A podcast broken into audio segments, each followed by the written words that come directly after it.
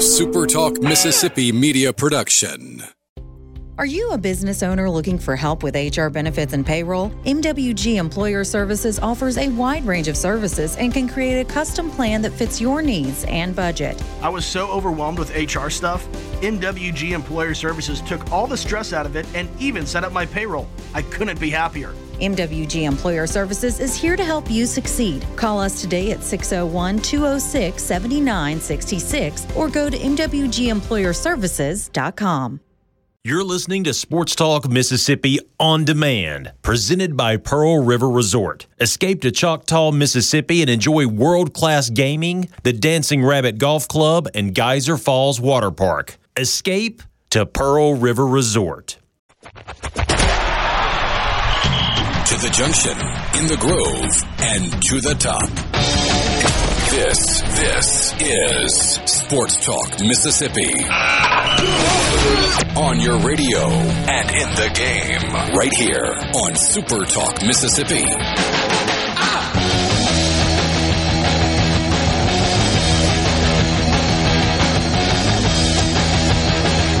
We've got on this Tuesday night, about two and a half hours actually from tip-off. Ole Miss and South Carolina with a 5:30 start tonight. Games on the SEC network. Mississippi State will wait another day uh, until they have a late tip-off at home against uh, Georgia tomorrow night at Humphrey Coliseum in Starkville. That's the eight o'clock game tomorrow night. Good afternoon and welcome to Sports Talk Mississippi, streaming at supertalk.fm, Supertalk TV, and on your Supertalk Mississippi radio stations. Thanks for being with us in the Pearl River Resort studio. Pearl River Resort, home of the sports book. It's inside the Golden Moon Casino. You can learn more about them online at pearlriverresort.com. Alongside Michael Borky and Brian Hadad, I'm Richard Cross. We'd love to hear from you this afternoon on the C Spire text line, 601 879 4395. C Spire, customer inspired. We are a day closer to the Super Bowl. All the pomp and circumstance that goes along with that continues to build. They got the Radio Row stuff going. They had Media Day yesterday. That is always quite the circus and, uh, and a whole lot more. And, uh, we've got guests coming up this afternoon. Uh, in about half an hour, our good friend Steve Azar will join us. Um, you may have seen the news this morning that country music superstar Toby Keith passed away at the age of 62 from stomach cancer. Just miserable. If you'd seen pictures of him in the last six months to a year, you see how he is uh, so much different looking and what that disease did to his body just ravaged him. Um, I, you know how there's some musicians where it feels like you kind of know most of their songs, but until you really stop and think about it, you don't realize just how deep their catalog is. Yeah, he's one. Toby Keith's a guy that falls into that category. Anyway, Steve Azar is going to join us uh, at 337. I think he's got some Toby Keith stories, and uh, we'll share a little bit with him. Also, Mark Wise going to join us on the Farm Bureau guest line in the 4 o'clock hour. He uh, earlier today landed at Golden Triangle Regional Airport, scooting over to Starkville. He's got that Mississippi State Georgia game uh, tomorrow night. So we will talk with Mark and uh, get his thoughts on that matchup and regular SEC basketball stuff. Hey, Dad, can you? Um, I, I know that country music is not necessarily your genre, but Toby Keith is kind of everybody's genre, at least to, to some degree. You, you, you're, you're familiar with plenty of Toby Keith songs, right? Yes, I, I know who Toby Keith is. Yes, I know yes. that you. Know I have a Toby Keith is. song on the, on the Spotify. Which one? Which one? Uh, as good as I once was. There you go. Should have been a cowboy, courtesy of the red, white, and blue. Some people didn't like that one. Some people absolutely loved it. Uh, as good as I once was. How do you like me now? Living in your radio. How do you like me now? I wrote your number on the 50 yard line. Beer for my horses. Yeah. Wish I didn't know now what I didn't know then. Oh man. A little less talk and a lot more action. Beer for my horses. The incomparable weed with Willie. I listened to that one again this morning just for the fun of it. Yeah. I'll never smoke weed with Willie again. Uh, Red Solo Cup. I mean, just banger after banger for Toby Keith. And a big Oklahoma fan. Yeah, big OU one. fan. Yeah, lived in Oklahoma, huge OU fan. Um, my TV partner, Taylor McCard from football season, he had one game this year that he and I didn't do together. He slid over to a Big 12 network or a Big 12 plus game, I guess it was. It was the uh, the Oklahoma SMU game. And Toby Keith was there and visited with him on the sideline for that game. And You mean the classic SEC ACC matchup?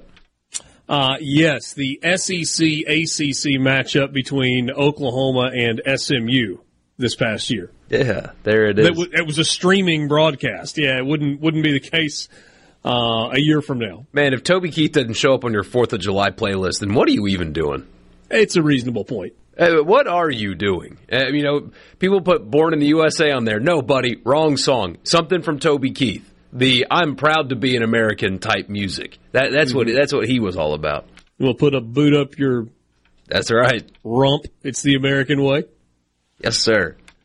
Uh, 26,000 people showed up to sit in the stands, not on the field, not credentialed members of the media, to sit in the stands and watch the festivities that were Media Day at the Super Bowl inside the big Roomba yesterday. Twenty six thousand people. Twenty six thousand people. You think that's something? Wait till SEC Media Days opens up to the fans. We're going to pack it out. I mean, you can't even tell who's where. I mean, they, they did have like a PA mic that they gave some players. Uh, Mississippi's own Chris Jones had a lot of fun with the seemingly 25,500 49ers fans that were there. Uh, and, and he let them know that uh, that he was ready and, and had a kind of a cool moment where, where boos were raining down on him. And also Taylor Swift's boyfriend heard a lot of uh, of that when, when he Wait, got wait, the mic, he's but- only Taylor Swift's boyfriend this week? That that's He's, he's Taylor Swift's boyfriend. But no, I, I mean, I, I When guess you're a player as accomplished as Travis Kelce is, and you become demoted to boyfriend of, maybe that uh, I, I don't know what that says. he's, he's a Hall of Famer, is, is what he is uh, on the football field. I mean, one of the greatest tight ends to ever live, playing across the field from another one of those uh, possibly Hall of Fame tight ends for sure.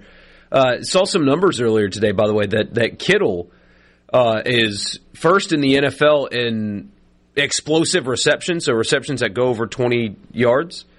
and he is far clear of second place. He so the volume of catches he doesn't have in the same way that Kelce does, but his are, are a lot more explosive. So a little game within the game, the, the tight end matchup, two really good tight ends.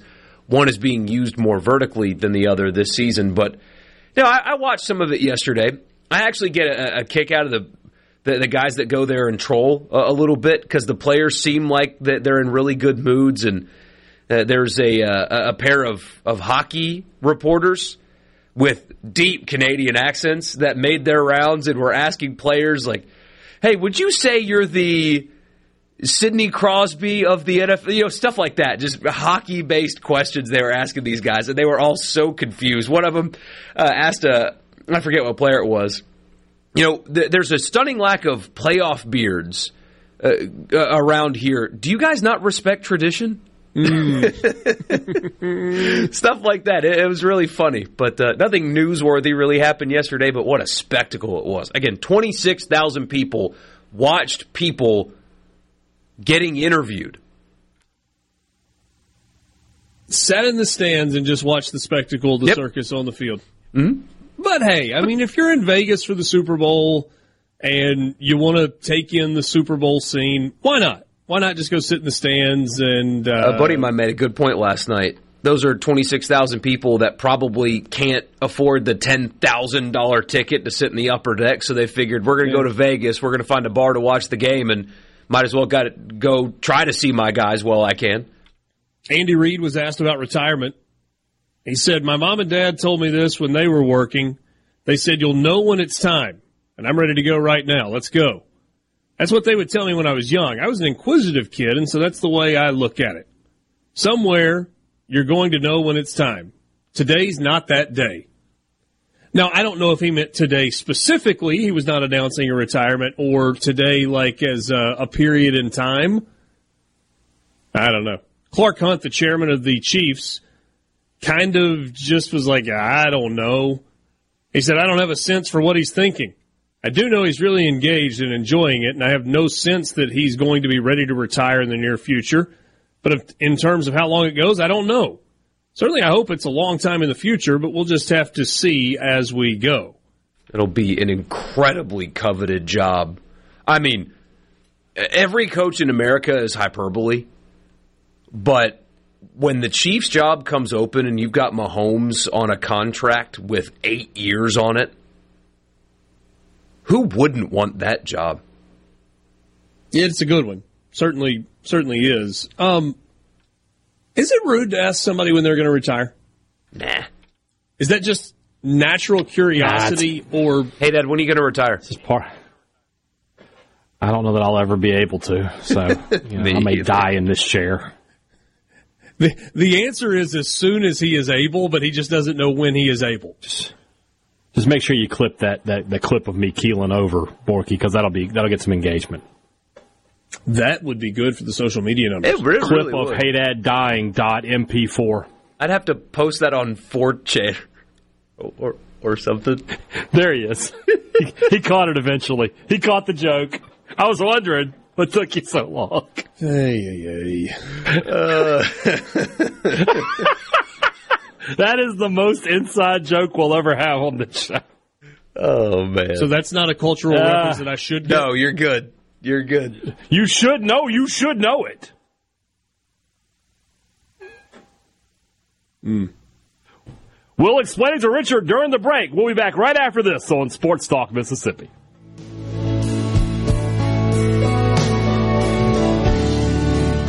Hey guys, what's happening? What the heck are you doing? Sports Talk Mississippi on your radio and in the game. Sports Talk Mississippi.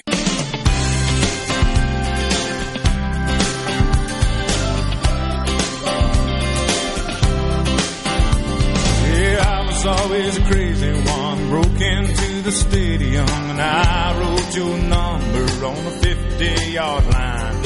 You were always a perfect one and a valedictorian. So under your number I wrote call for a good time. Welcome back, Sports Talk, Mississippi. Your attention, you, you owe me somehow.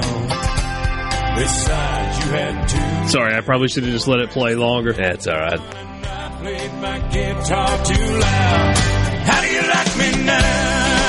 Sports Talk Mississippi with you in the Pearl River Resort studio. To try and give you some context before I throw these numbers at you. The uh, when you watch a college basketball game, when you watch the Mississippi State game tomorrow night against Georgia on the SEC network, they will probably employ a six camera shoot for that game. There will be usually for, for just a standard college basketball game that is produced on the SEC network, you'll have six cameras. Um, you will have a handheld camera under both goals. You will have a usually two cameras that are up high and then you'll have what are called slash cameras, which are kind of at an angle. Usually, just one of those. Sometimes for a little bit bigger basketball production, you'll have like on opposite ends of the court, kind of in the corners, shooting at angles. And then sometimes you'll have an additional camera, like that's just like a little robotic camera or a, they call it a snoop cam, honestly, right there at the announcer's desk so they don't have to put a person there to shoot at the announcers. But a lot of times you'll have one of the handheld camera operators come over and he'll shoot the stand up or the pregame sitting right there at the desk, kind of intro and welcome to the game. So college basketball, sixth game, six cameras.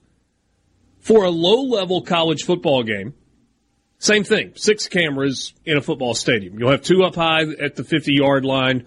One's more of a wide angle, one's a tighter angle have a couple of slash cameras. You have a couple of handheld operated cameras that are on the field. For the college football playoff national championship game last year, ESPN used 89 cameras. 89 for that broadcast. 78 of them were dedicated to the main game broadcast, and another 11 were shared with kind of their megacast platform. So the Pat McAfee show that did the Field Pass deal and, and others. For the Masters, the, the, the golf tournament, you're, you're, you're familiar, Augusta National. 18 holes. Think about how much it's spread out on the golf course. And that is the most watched golf tournament every year that, that you have. 110 cameras spread across 18 holes, including dozens of operators that are carrying cameras on foot, walking with players in the fairway, eh, behind the tee box, et cetera, et cetera, et cetera. All right, so six for a, a basic college basketball game, six for a basic college football game. The big ESPN Saturday night primetime game probably has somewhere between 12 and 20 cameras. A standard regular season NFL game is going to be between 12 and 20 cameras. College football's national championship game, 89 this past year. The Masters, 110. And then there is the Super Bowl. 165 cameras will be used for the Super Bowl and the production on CBS. 24 of those cameras will have 4K zoom extraction capability. I have no idea what that means. I don't know. It sounds cool, though. It, it does. I work in the television industry part time. I have no idea what zoom extraction capability is.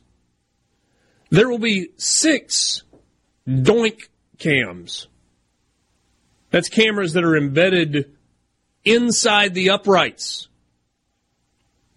of the field goal posts. We need a doink so bad. I need to see those cameras in action. 24 robotic cameras. 20 cameras embedded inside the end zone pylons. 23 augmented reality cameras. Five sky cams. I mean, it feels like they need air traffic control for the sky cams. Think about that. You go to a big football game in Starkville, big football game in Oxford, big football game in Tuscaloosa, wherever, and they've got Skycam, right? And you kind of, it almost like it, it just kind of blends in now, and you don't even really notice it. But if you're looking at the layout, you've got the, from, from each corner of the stadium, you've got this long cable that comes down, and it gives the Skycam the ability to go up and down and left and right and front and back and get high and get low, and it's really cool. It, it, it's like the guys that run that are playing a really high level video game. They have their own separate booth and all kind. Uh, all right, but that's one of those over the field. There will be five sky cams, three drones. The stadium is is enclosed. Three drones, five depth of field cameras. Six different sets will be used, like for you know halftime and pregame and all of the different analysts that show up. 49 replay machines. And each one of those replay machines will have at least one operator, if not a couple. Going back to your standard SEC network game, one, maybe two replay machines. I mean, if, it, if things go crazy, you've got three of them and you hope they all work. And we've had lots of games that I've been on where the replay machine has crashed, and there's only one. And so if you're ever watching a game and you wonder why you're not getting any replays, it's because the one replay machine crashed. They'll have 49 of them for the Super Bowl. Unreal. 600 different channels in which they can record and play back from all of these 165 different cameras and 19 mobile television units. That's the 18 wheeler tractor trailer television production trucks. They will have 19 of those at the game. Guys, I did a game in Houston, Texas at Rice Stadium this year. And I pulled up and I was like, wait, where's our truck or van or whatever? You know the high end grass cutting companies? Like not the ones that have an open trailer where you can see Yeah. all their lawnmowers and their equipment, but the ones that have got the nice covered trailers where you can like put two lawnmowers in it and you can fold up the back door of it. We were producing a college football game out of one of those, but it didn't look like one that came from the nice high end yard cutting service. It looked like one that had been recycled from a junkyard. Like somebody had used it as a landscape trailer where they had stored lawnmowers for a good 15 years and decided, you know what? This thing isn't good enough to put my lawnmowers in anymore. I'm just going to send it to the junkyard. And the TV production company grabbed it. Not ESPN. It's a, a separate production company. It's like they got it from the junkyard. They just threw some screens and monitors in there. They're going to have 19 18 wheeler tractor trailer mobile television units at the Super Bowl. That is the scale of this broadcast. I don't know how you keep up with it. There's one producer. I mean, he's in charge of all of it. You got one director that is calling all of the shots. How is a director do you watch the feeds and decide what shots to call and what to go to Oh yeah. From 600 channels of recorded and playback material and 49 replay machines? I I mean, that, I don't know. that guy's nonstop making decisions and talking for five hours, right? I mean, just constant talking. Go Yeah, to this no. camera, go to this camera, like nonstop. They will actually have different crews though, Borky. So there'll be a there'll be a pregame producer. There there will be somebody whose job is to produce the pregame show. There's a halftime production crew that is separate from the TV broadcast. There's a post game production crew. So they like silo these things within it. But for the game itself, the producer and the director, no different than if you got six cameras and you're doing a game on the SEC network. Th- those two people are in charge. It's unbelievable. I would love to know how much power that five hours ish takes, and like a, a city of what size does that power? Dwayne, uh, it's not it's not a carbon neutral footprint. Oh, I don't care about that. I just just curiosity is, is how It is much does it a- take? It is not a green production at all. I mean, almost 200 million people worldwide watch this thing. Dwayne says one camera dedicated for Taylor Swift. I mean, you joke, Dwayne, but truth be told, it's probably more than one.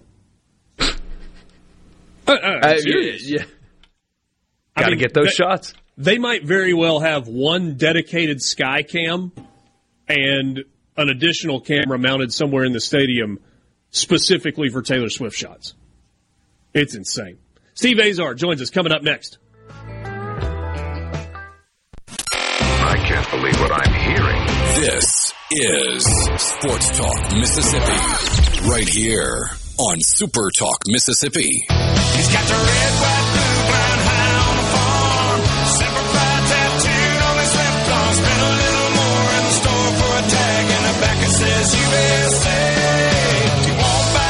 Welcome back, Sports Talk Mississippi with you, streaming at supertalk.fm and Supertalk TV. Thanks for being with us this afternoon. Let's go to the Farm Bureau guest line. Check out favorites.com and go with the home team, Mississippi Farm Bureau. Our good friend and colleague here at Supertalk Mississippi, Steve Azar, joins us this afternoon. And I immediately thought of Steve when uh, when I saw the news of Toby Keith's passing earlier today. Yeah, Steve. Part of the the the impetus for your show is you know conversations um, uh, on In a Mississippi Minute with people that, that you have interacted with, that you've worked with, that you've crossed paths with through the years. And I'm just curious about your relationship with uh, the late Toby Keith after his passing that was announced earlier today. Yeah, hey, buddy. Uh, thank you for having me on. I always love Yeah, thanks listening to thanks you for agreeing to visit with us. Oh, absolutely, always, always. Uh, man, it's a tough day for country music. You know, besides being uh, in love with his country, um, love with his fans, his bandmates. A lot of them were the same people from the start, which shows you a lot about him.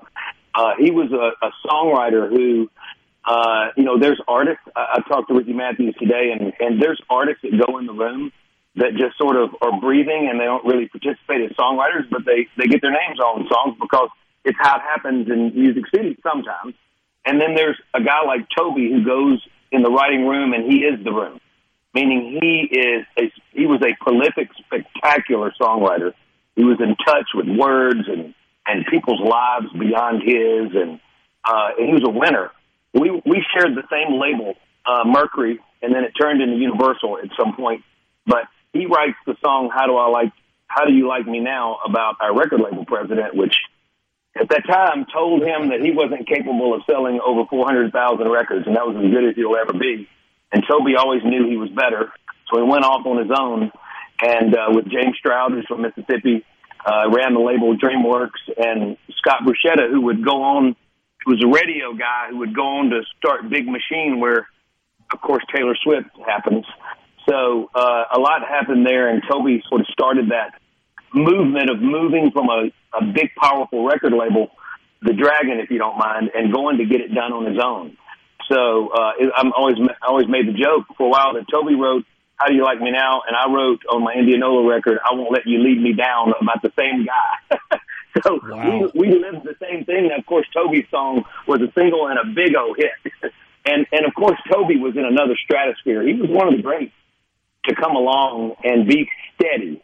But folks don't know that there were tough times for him as far as him knowing he could be, he could sell millions of records and he just had people in the way. But, uh, he ended up, uh, doing that. And, you know, he's just one of those guys that the industry's really, really, really going to miss.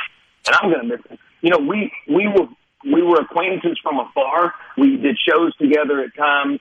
Uh, I remember being on tour with Bob Seger, and he came up uh, to one of the shows. I think it may have been Boston, and uh, he came to watch the show, and he was just close, uh, you know, hanging out, and he, he decided to come do that, and we we talked then, and we talked a lot. You know, we, he was a really good athlete. We played each other in sports a lot when it came to celebrity basketball tournaments or football or whatever.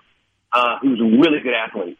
So, uh, you know, just one of those guys that was always good to me, and man, it just, it, you know, I had if you think about it, Richard, I had um, Joe Diffie on my show right before COVID, and two weeks later, you know, he tells me after we're done, he goes, "I'm I'm not feeling good," and turns out he had COVID and he passed away within a month. And you know, there's Hal Ketchum, who is a friend of mine who I wrote with. There's Deana, you know, uh, Deana Carter and I were talking about all the ones we're losing. You know, Charley Pride and we just lost a lot of great ones. And there's a lot of our songwriter friends and Toby's friends who have passed. So we're getting to that point where it happens. But man, Toby fought, you know, gallantly. But you know, cancer, you know, you, he just he lost half his body. I mean, he was a big guy, and you know that cancer just wore him out. Yeah, that's one of the things that stood out to me in some of the, the pictures that you saw today is because he always looked like that big burly guy with the full beard and just kind of larger than life. And uh, it just absolutely ravaged him. So I, I'm really curious, Steve, about you, you are a songwriter. You're a performer, you're a musician, but at your core, you are a writer. I, I hope it's okay to characterize you that Yeah, way. no, I would I would say that that was always the first thing I ever did. That's the reason I ever wanted to get on stage is because of the wanting to be a songwriter. For When- sure. When you say songwriter, though, and, and you talked about the way Toby Keith went a- about it, and, and there are others who are so incredibly gifted, does that just mean lyrics, or are we talking about the music and the arrangement and the lyrics and the way it all works together? It all comes out at one time. Now there are there are lyricists, and, and historically uh, that we've seen, you know, with Elton John and Bernie, and and they just wrote lyrics. And Mellencamp had a guy named uh, I can't remember something Green, and he would write, write like wrote the lyrics to Rain on the Scarecrow, and he'd send them to him, and some other things. But Mellencamp could, was a great writer as well, and he didn't need lyrics. But every once in a while, he'd see something great, and he would do it. But but he put music to it. Toby, I- I'm pretty. I'm, I can say this from experience. You know, the melody and lyric come out together. You know, you sing things how you say it. And I know that that could be complicated. It was complicated for me to learn that, what that meant. But we say things in rhythm. It's why rap's such a big deal now, whether you like it or not. You know, and country embraced it and all that. The bottom line is, rapping's not too far away from adding a little bit more melody and making a melody and making the move the the actual lyrics bounce a little more. You know, to give them a little more curve. With Toby, it was all in. He'd walk in the song, he'd walk in the writing room, and he would. Um, it was game on. It was all one thing, and that's what it is for me too. I mean, it's I hear melody with words. I, I, I wish we could explain it, but it's always been the case. And at some point, you got to get good enough to write stuff that people are going to want to hear, rather than you're learning. You know what I mean? But Yeah. but I, I do think that that's the gift that we had. Then we had to learn the craft and get better at it. You know, it's interesting you say that about rap. I mean, the the example that immediately pops to mind is New York State of Mind. Um, I, I'm, not, I'm sorry, I'm sorry, Empire State of Mind. Not not Billy Joel and New York State of Mind. Empire State of Mind. Jay Z who raps the song, but then you add Alicia Keys to that with kind of her version of it, and it blends in. It's you're like, I, I don't even know what this is, but it's amazing. Well, you know, you know exactly. Go back to Neil Diamond. LA's fine, the sun shines most of the time, and the feel is laid back. Palm trees growing, winter growing. Da, da, da, da. I'm New York City born, and I mean, like if anything, he was talking. But you know, James Brown, you know, he was doing it. I mean, it's been going on for a long time. But the bottom line is, Toby was uh, uh, was a melodic genius. Man, the guy had great sense for melody and how the words matched. And it, think about it. I mean, proofs in the proofs in the fan base and the hit songs, and I mean, he had a lot of them. Now he had his core guys that he'd go to and co-write with because you run out. You just don't have enough time to write everything by yourself. And, but but Toby was very capable. Had hits on his own that he wrote by himself that were his best. So uh, you know, Chuck Cannon became a big songwriter buddy of his. There was a few others that he ended up really taking under his wing. They took him under his wing, and they were a songwriting duo, uh, a group of them. And uh, you know, Toby helped a lot of people make a lot of money and have a big living, and vice versa. But uh, you know, he had his inner core. His guitar player, Rich Eckhart, I texted him first thing this morning, and uh, he played with me for a little while. And then, but Rich has been with him. That was the mid '90s, and ever since he has been with Toby. So that's a long time from the mid '90s to now. And then um, my engineer, Mills Logan, was Toby's engineer. Toby, he was using Mills before I was, and we we shared that love of this one engineer that was to, to us the best, and we loved him. So I mean, it's I mean, it's uh, Mills. Mills is sad today, and I, I'm sure Rich is. He, he sounded really sad from just texting back and forth. You could you could feel the emotion in his words, and so we're it's just another great one, Richard, that we're really going to miss. I got to ask you about this, Steve. We've got two minutes left, just because I've got you right now. Um, there's not a bigger star right now on planet Earth than, than Taylor Swift, and and she's like uh, in the in the football news and everything else, and you know has another big night at the Grammys. What do musicians think of her? Because people. Uh, like like the general public is kind of polarized with Taylor Swift. You you have the Yeah. Swifties who absolutely adore her, and then lots of other people who kind of roll their eyes and talk negatively. What do musicians think of Taylor Swift?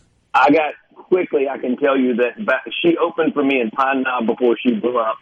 Uh, she was my daughter Cecilia, who's in New York now, is 23, was probably five at the time. Got maybe her first autograph, and Taylor was probably 13 or 14. And the way she handled it, and, and my daughter's been a fan ever since. Taylor has handled herself incredibly well. She was in a genre where it was it was the demographic was you know women from 35 to 40 something or whatever, and and obviously that wasn't a perfect fit for her. So she figured out social media, and with that she became the queen of it. And I'm telling you, I'm proud of her, and the fact that to me there's the, the only people I've ever seen get reactions where people cry, like a lot of people cry in concert with Elvis and the Beatles, and it's hmm. her. So, and, and I, you know, you know, Travis is playing the best ball of his life, so obviously he's motivated and she's inspiring. but, but uh, she once told People Magazine that my song "Sunshine" was her favorite song, and she went in why. And I sent her, we, you know, we sent her twelve dozen roses, and I mean, the girl, the girl to me has has represented the music industry as classy as you can do with being a teenage star. As to, on top of it, I think she's remarkable. Yeah, certainly talented. Steve, thanks so much for your time. Appreciate you sharing us a little bit uh, about Toby Keith today, and look forward to seeing you soon. Rest in peace, Toby. Love you, brother. Take care, Rich. You're the best. Steve Azar, uh, host of In a Mississippi Minute right here on Super Talk Mississippi, and one of the most talented people I have ever had the pleasure of knowing. From the Venable. Can you feel it? Can you hear it? Sports Talk Mississippi. Yeah! On Super Talk Mississippi.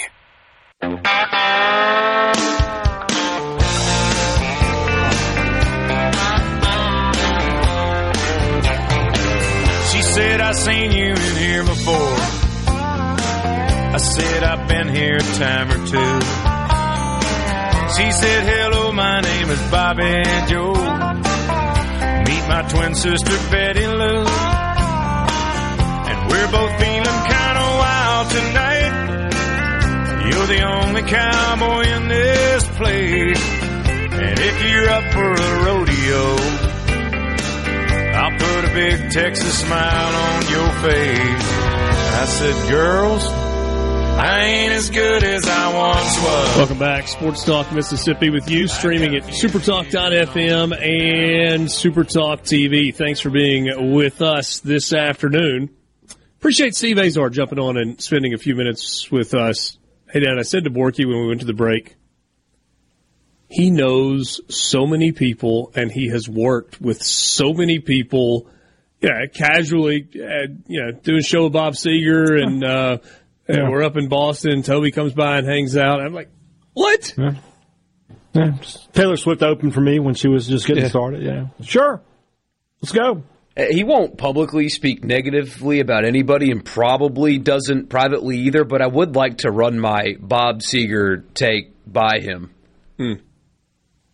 Okay. Probably shouldn't do that on the radio if it's negative. Well, because I, it's a negative view of a different artist. Okay. Because I, I think Bob Seger, Bob Seger has a tenth of the net worth as Bruce Springsteen, and I think Springsteen's incredibly overrated, and Bob Seger should have what Springsteen has, and Springsteen should have what Seger has. Yeah. Yeah. Yeah, I, I want to know what Steve thinks about that. But I don't think he'd speak negatively of Bruce Springsteen, so I need to ask him privately. How about How Do You Like Me Now? It was not about a spurned high school girlfriend. It was about his original record producer who told him he wasn't good enough. And Steve wrote a song similar about the same producer. Oh, that's good stuff. That is uh, that is good stuff. It- you, you, so Steve's ability to identify talent early, Borky, I don't remember. I think you were around for this. Hey, Dad, you were not. Um, Steve had a, a the Mighty Mississippi Music Festival, which was in in Greenville. It was on the river. It was a multiple day deal, a lot of music, and I mean, just a big party. We did a show from there one year. It was either the Thursday or the Friday before it began.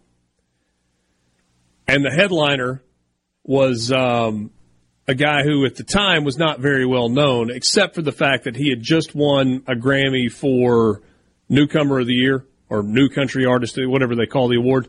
Guy by the name of Chris Stapleton. Ha! Yeah, yeah. He was the he was the headliner at the Mighty Mississippi Music Fest. I, it was Should have got Steve Azar into coaching. He could he could have fought, found those diamonds in the rough for your team, no questions asked. You mean as a recruiter or for other coaches? Yeah, he'd he'd he'd be like, "There's something about this Mahomes kid, coach. You better bring him in." Yeah. Ah, you can beat out Texas Tech for this kid. Yeah. Nobody wants to live in Lubbock. Come on. Oh, man. Ceasefire text line is open, 601-879-4395. I don't know if there was a joke in this. Somebody said, I got a question I'd like for you guys to ask Steve Azar. Is Gwen a real person?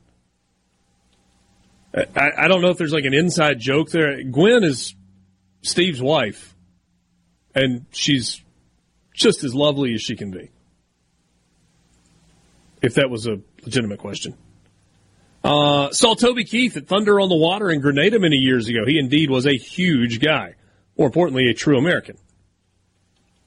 Yeah, I, I was reading some stuff, but like hundreds of benefit concerts for U.S. military personnel all over the world.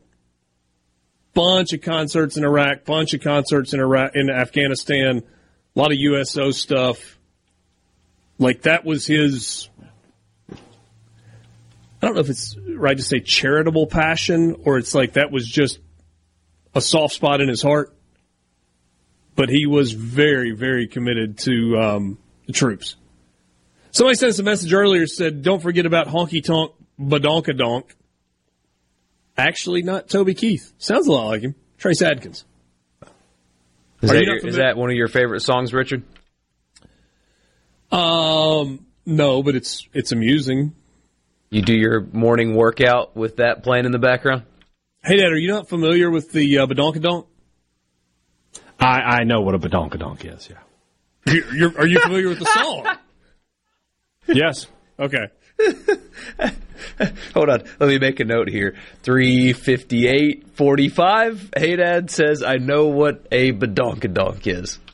Yeah. Noted. You just put I'm- that on the. I'm uh, aware. The- you ought to put that on the on Gallows soundboard. where, he Where- where it's "What- something What else?" is this? He hits us. I know what a badonkadonk is. I mean, I'm going to find something here that he uses all the time and label it What the, the hell was that? same thing. Whoever said that must have been on marijuana. oh man. Never smoke weed with Willie again. Hey, Dad. Never. Yeah. Yeah. Party's all ended before it begins. Uh, Sports Talk Mississippi with you. Thanks for being with us this afternoon. Let's uh, let's get a little bit into the matchup tonight. Ole Miss and South Carolina in Columbia. Big one for the Rebels. We're back in week uh, after this. I listen to it at work. At work. Sports Talk Mississippi. Sports Talk Mississippi. On Super Talk Mississippi. Did you get that memo? Yes, sir.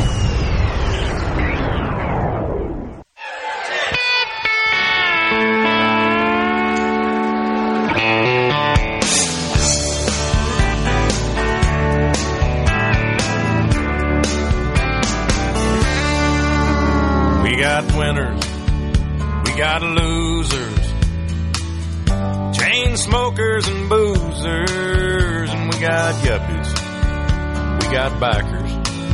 and we've got thirsty hitchhikers. That one's familiar for some reason. And the girls next door dress up like movie stars. Welcome back. Sports Talk Mississippi with you on this Tuesday afternoon. Thanks for being with us. Richard Cross, Michael Borky, and Brian Haydad coming to you from the Pearl River Resort Studios. Pearl River Resort, home of the Dancing Rabbit Golf Club. Two 18 hole championship courses, the Oaks and the Azaleas. Dancing Rabbit Golf Club, part of Pearl River Resort. Learn more at either Dancing Rabbit Golf or PearlRiverResort.com. C Spire text line is open to you at 601 879 4395. 601 879 4395. Give your business the edge with gigabit fiber internet from C Spire Business. You can learn more about them online at cspire.com slash business. We have basketball coming up tonight. Ole Miss and South Carolina playing uh, little SEC hoops with a 5:30 start for uh, that ball game tonight. I I said before the break, this is a big one for uh, for Ole Miss. South Carolina is 19 and three overall, and they're seven and two in the SEC. Ole Miss comes in 18 and four, five and four in the SEC. South Carolina is a three and a half point favorite in the game. Total is uh, 137 and a half. Buddy, that line is interesting. Shout out PTG Outdoors. And a lot of the public money is on the Gamecocks, and that line is not moving. No. And it, is, seems uh, low it's not. already. Yeah. Based on the way South Carolina has been playing. Right? Yeah, and they're at home. They they are at home. Let's just look at their SEC games. So they, they start out at home against Mississippi State, and they win that one 68 62. Then they have a blowout loss at Alabama. They're not the first, and uh, they weren't the first, and they're not going to be the last. They lost that game 74 47.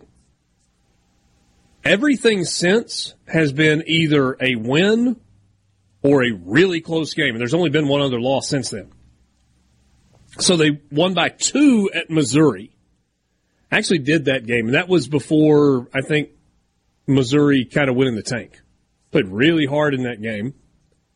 They lost by five to Georgia at home, but after that, they won big at Arkansas. They smoked Kentucky.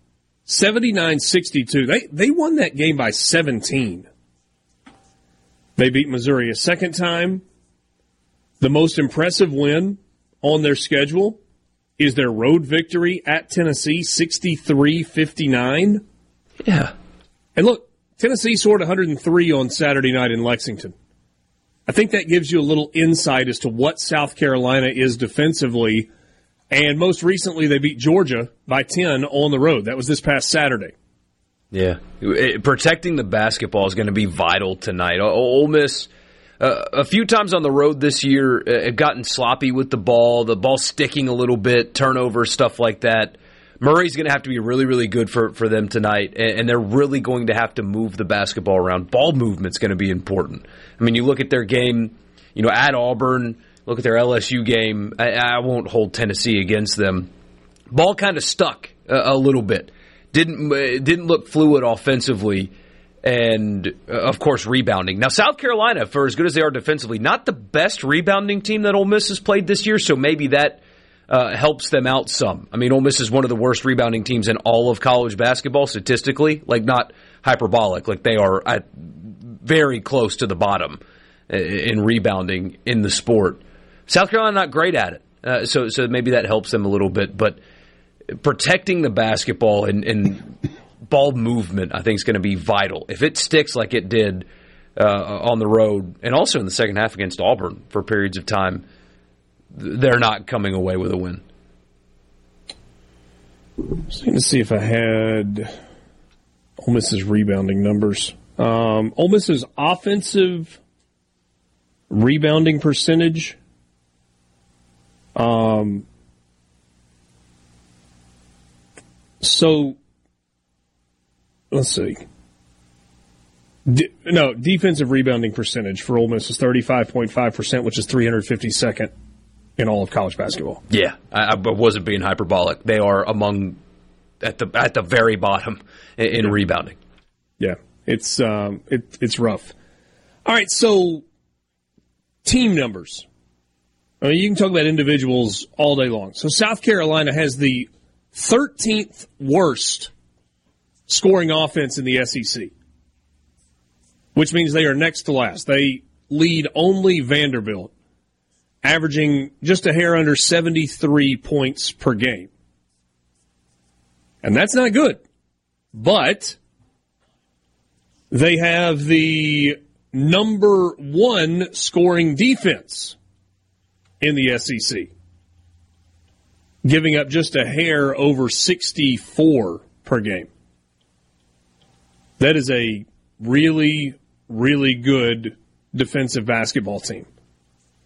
Um, they're the third best in field goal percentage defense, so they're keeping their opponents from making shots. Their three point defense is sixth best in the SEC. They just do a lot of things well. Yeah. This is not a South Carolina team that is blow you away talented. But they've got good players. Michi Johnson is good. BJ Mack has been really, really good for them this year.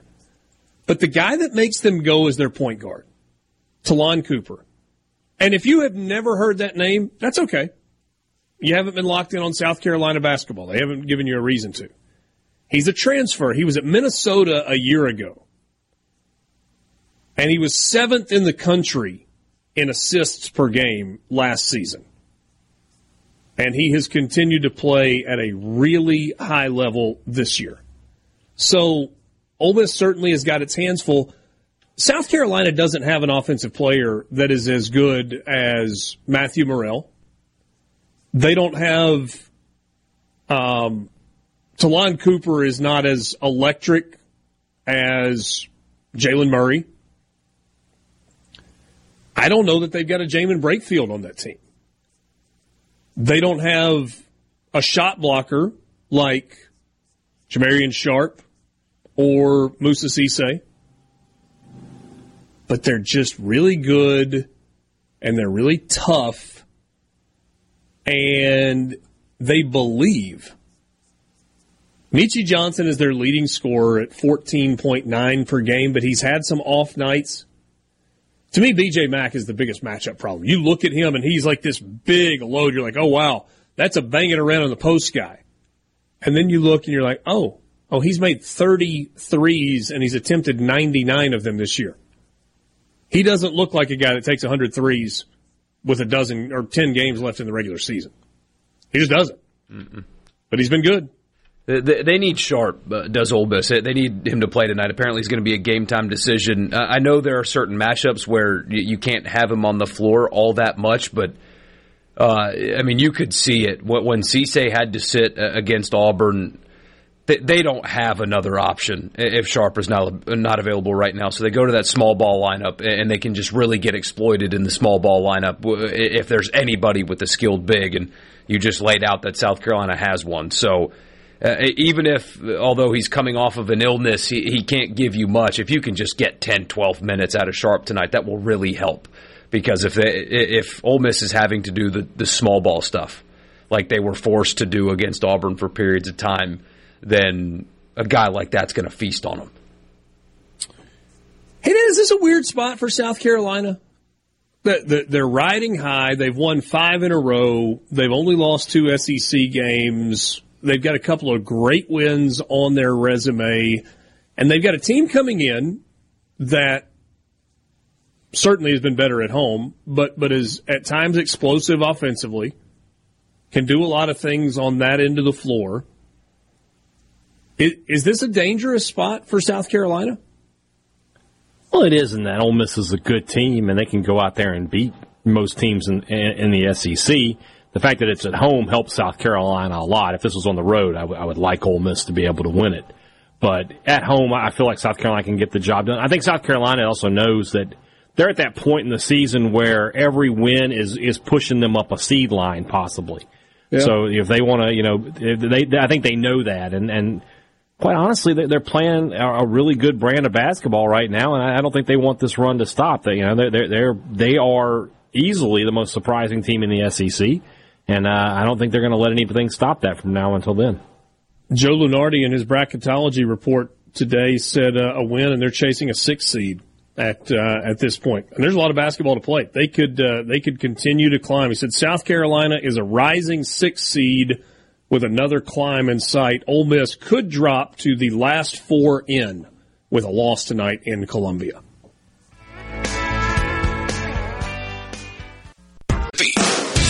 Sports Talk Mississippi. Do you ever get so excited that you just can't wait? Sports Talk Mississippi, covering your Mississippi team. I've been waiting my whole life for this. Don't touch that dial. Here on Super Talk Mississippi.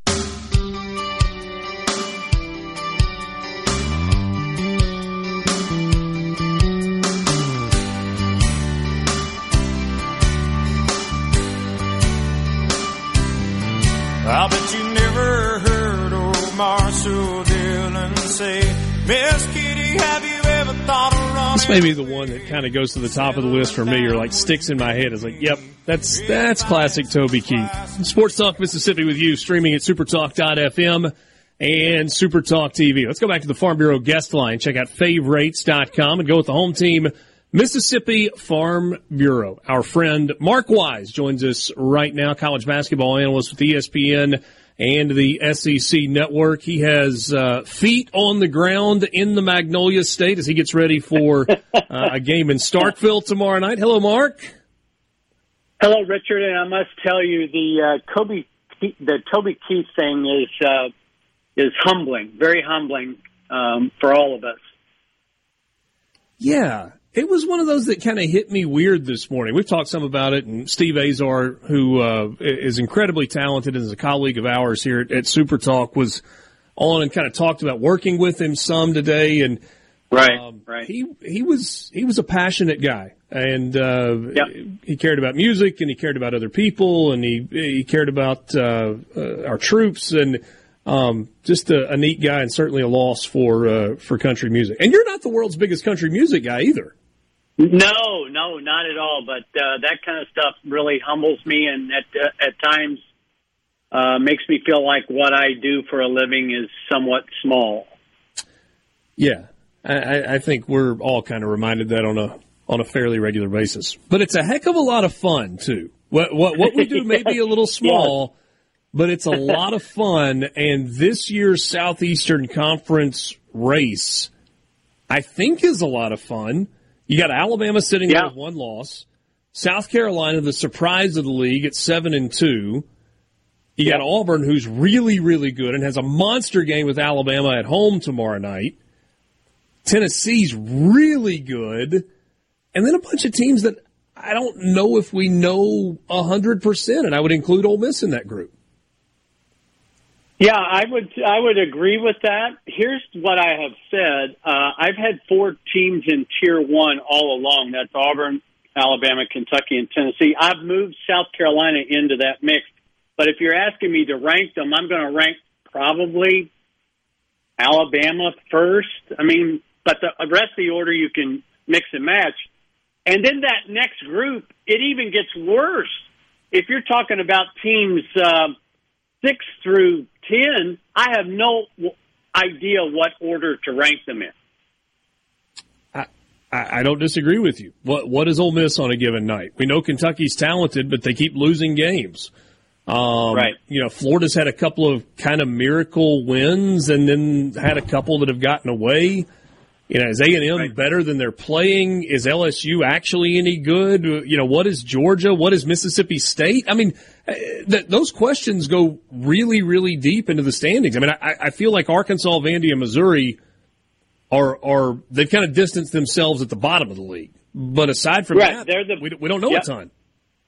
Yeah, the game that I have, uh, G- Georgia and Mississippi State, I'm calling a crossroads game for both teams. Georgia coming off three losses in a row that started with that almost improbable comeback on the road at Florida, and then they lost back to back home games where they played very well in the first half against Alabama and kind of got run over in the second half. And then with 10 minutes to, to, to go uh, in the South Carolina game, they're neck and neck, and South Carolina throws this zone at them, and it kind of freaks them out a little bit. And then Mississippi State's lost a couple in a row on the road, uh, uh, something that they have not done all year. They haven't beaten anybody on the road, but my goodness, they have two what I call supersized quad one wins uh, in their hip pocket, beating Auburn and Tennessee, and they're going to play shorthanded with DJ Jeffries being out, got hurt in the Alabama game, so we'll have to see how that impacts them.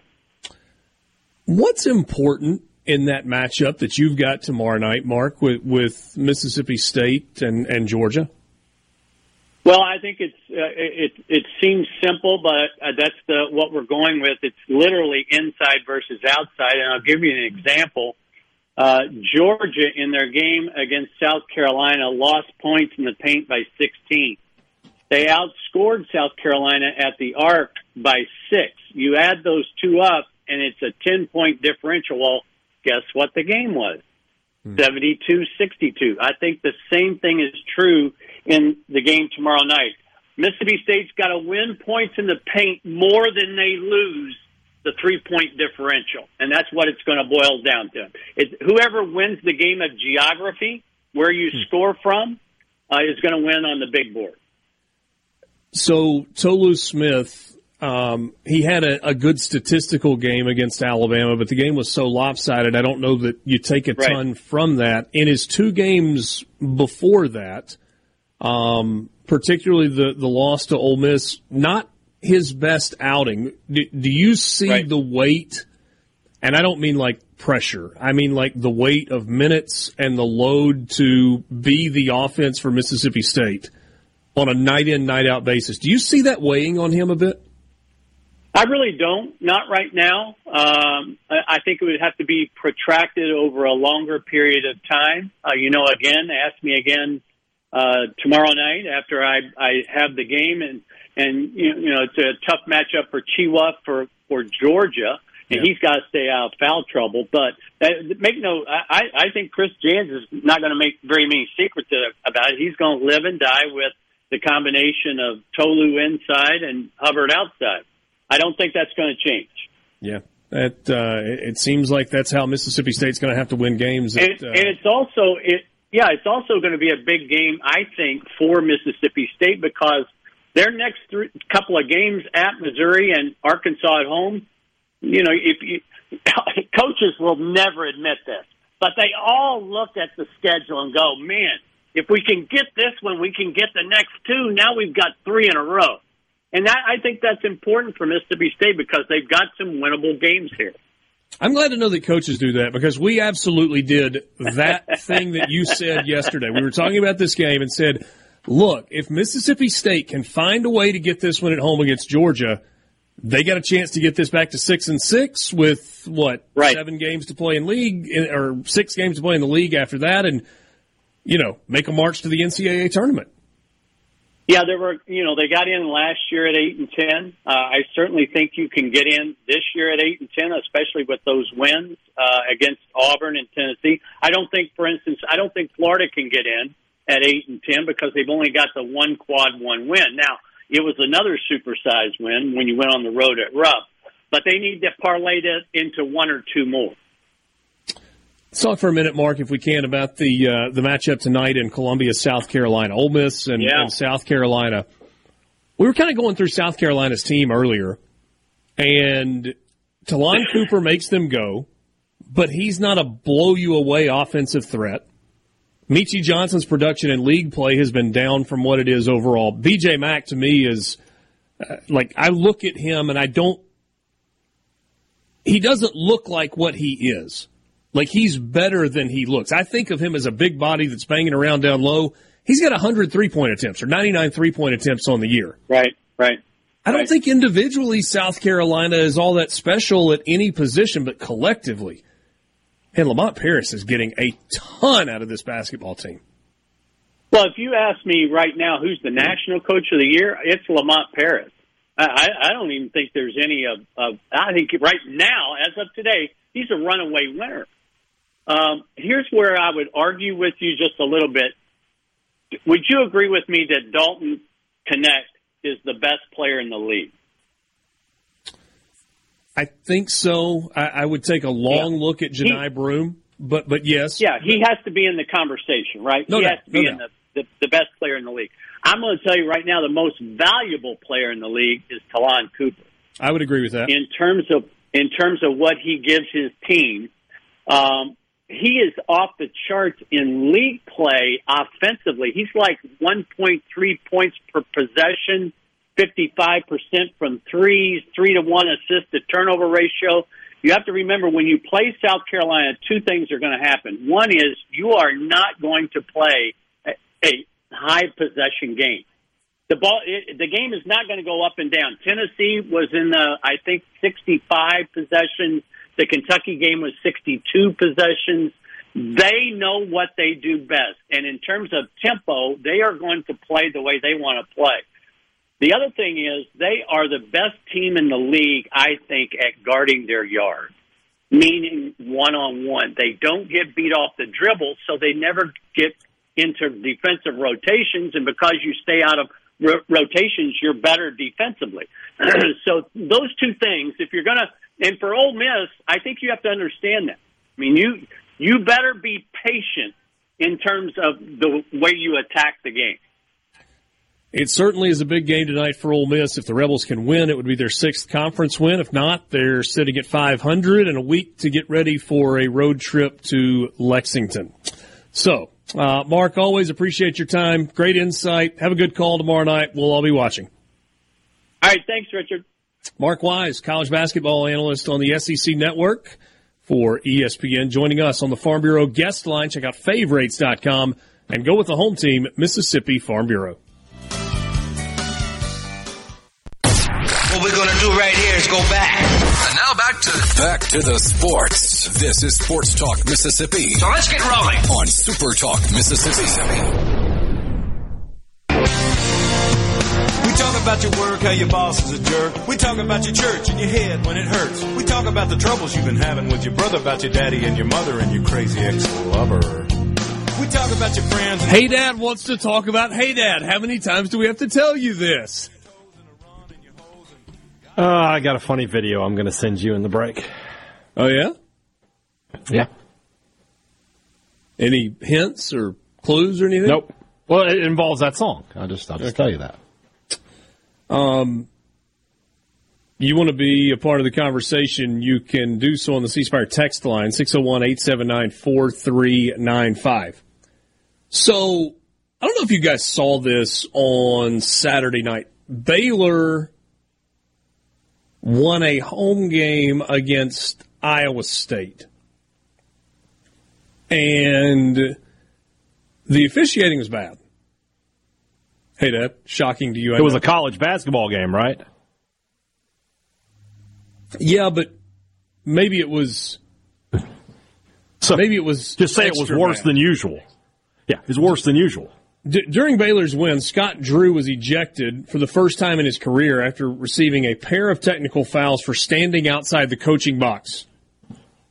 Mm-hmm. And after the game, he wasn't given an explanation as to why, or at least he said he wasn't given an explanation to why. Mack Rhoades is the athletics director at Baylor. He spoke to Drew following the game. And then he walked into the media room. And when Scott Drew finished up his press conference, he said, uh, Hey guys, I, I need just a second. And he went on about a minute and a half soliloquy about the officiating in the Big 12, including saying, I'm not somebody that calls the officials or calls the league after every game. In fact, I never call when it comes to officiating. It's always about we need to play better, we need to execute better, we need to play tougher, all of those things. But tonight was an embarrassment for this league. We have the best basketball league in the country, and the officiating tonight did not match it. Period. End of story. The league needs to get better when we think about our officiating. And we have some great, great officials, but this particular crew tonight did not match the level of this game. And that shouldn't happen in this league. I'm going to fight for our program. I'm going to fight for our school. I'm going to fight for our coaches. We're going to fight for our student athletes. I'll be on the phone Sunday. Well, the, the Big 12 was on the phone with him. $25,000 fine. $25,000 fine for, uh, for Mack Rhoades, the athletics director at Baylor, for coming out and defending his team. I like the AD doing that. If, if it rises to the level of that, then having your athletics director go, "Hey, before you guys go write your stories, I need to I need to say something, and I want to say it to you so that we're sure that it's on the record." I can't remember an athletics director doing that. No, usually they just wait to tell their side of the story. He didn't wait. He did not wait. And my guess is his fans loved it. His coach knew he had his back. the players realized that the guy in charge of the department had their back.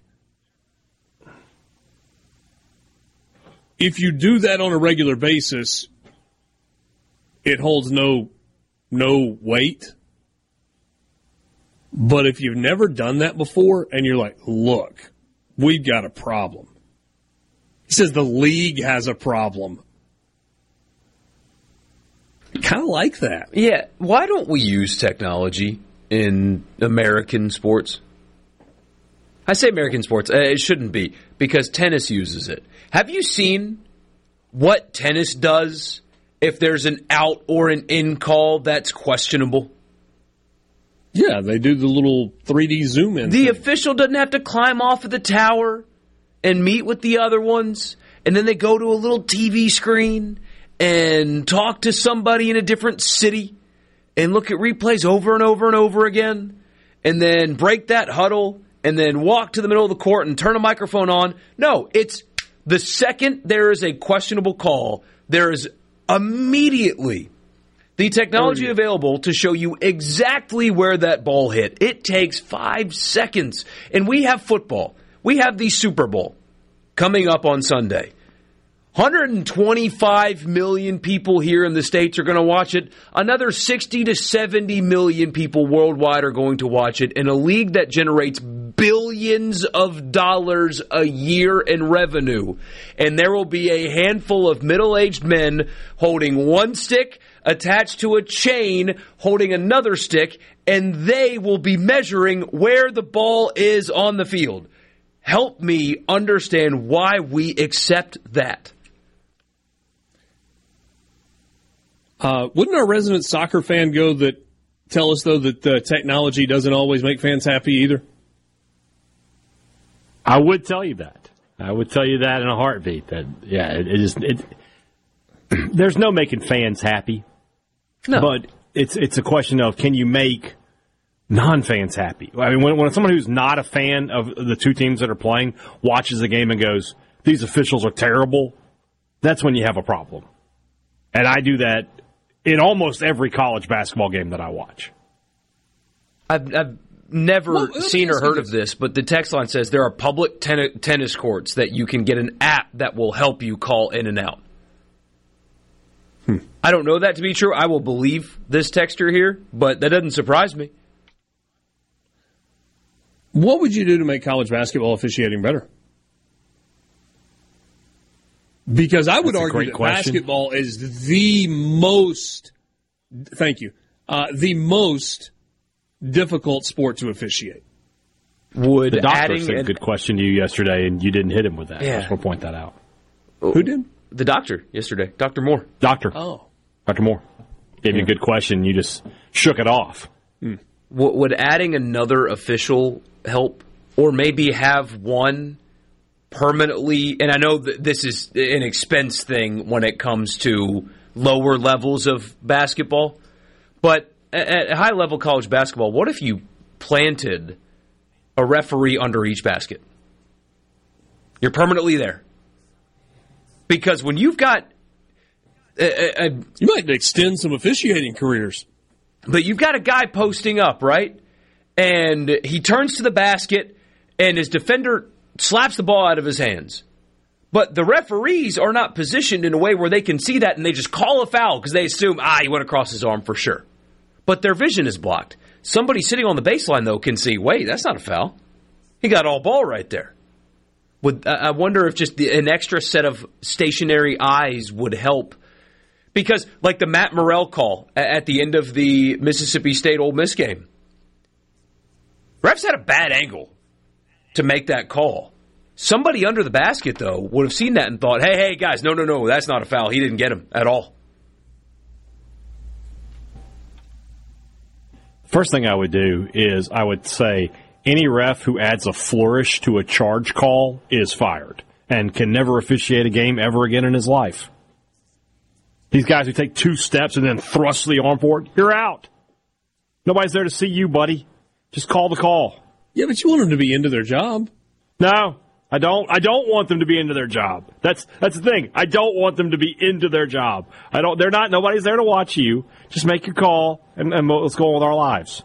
There's no flourish needed. So, so you and there is you an would- app that uh, does this, by the way, Borky. I looked it up. That's You, you, you would rather an official just give you a and then just kind of point his arm just haphazardly. Yes, yes. I don't need the drama. The, the game is enough drama. I don't need it to come from the officials. Yeah, it's almost like they feel like they have to rise to the occasion. Because you don't I mean, Exactly. most And of the especially time- when it's the- of the when it's the you home don't get crowd. the flamboyant crowd uh, call. But I mean, every now and then you'll get that whistle, and you'll get You like get- a double crow hop, and then like a punch for a charge yeah. call. Or somebody who just who comes in with a for a blocking call and they're almost giving you a crotch chop. They're just so like ah. You know, it's, especially when the home team takes the block or takes the charge. It's like we got to get these people riled up. Let's go. No, Have you noticed how No. few charge calls there have been this year? Yeah, the rule At a point of has emphasis, been- you can tell. Oh yeah, they- they've changed the rule. Yeah. Yeah. Yeah, it's called really poor offensive fouls are rarely called in the NBA either, and, and you've trained guys to, as they're attacking the basket, to take side steps into a defender to initiate contact, and you get a whistle every time. It's ridiculous. I just thought this story from uh, Mack Rhoades. I mean, you know, twenty five thousand dollar fine. Surely he's not going to have to pay. Like, surely the department's going to pay that.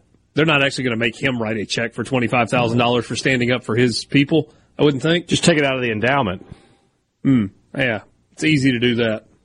I mean, that money's just there. You might as well use Hey, it for just whatever. The, with the way this is going, just take it out of the endowment might actually be something that happens in college sports. The the first the first story that we see that is X University takes spends blah from their endowment in athletics. That is the lead story on this program that day. I'm and I'm starting the segment. Yeah, Cal Poly Like, saves well, their well, tennis well. program thanks to endowment funds or something.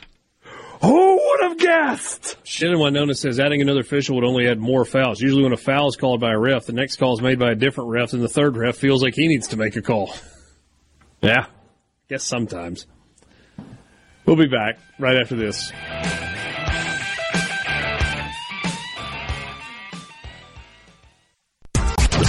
If it's sports in Mississippi, you'll hear about it here. Here. Sports Talk Mississippi. You like this show, huh? Yeah. Super Talk Mississippi.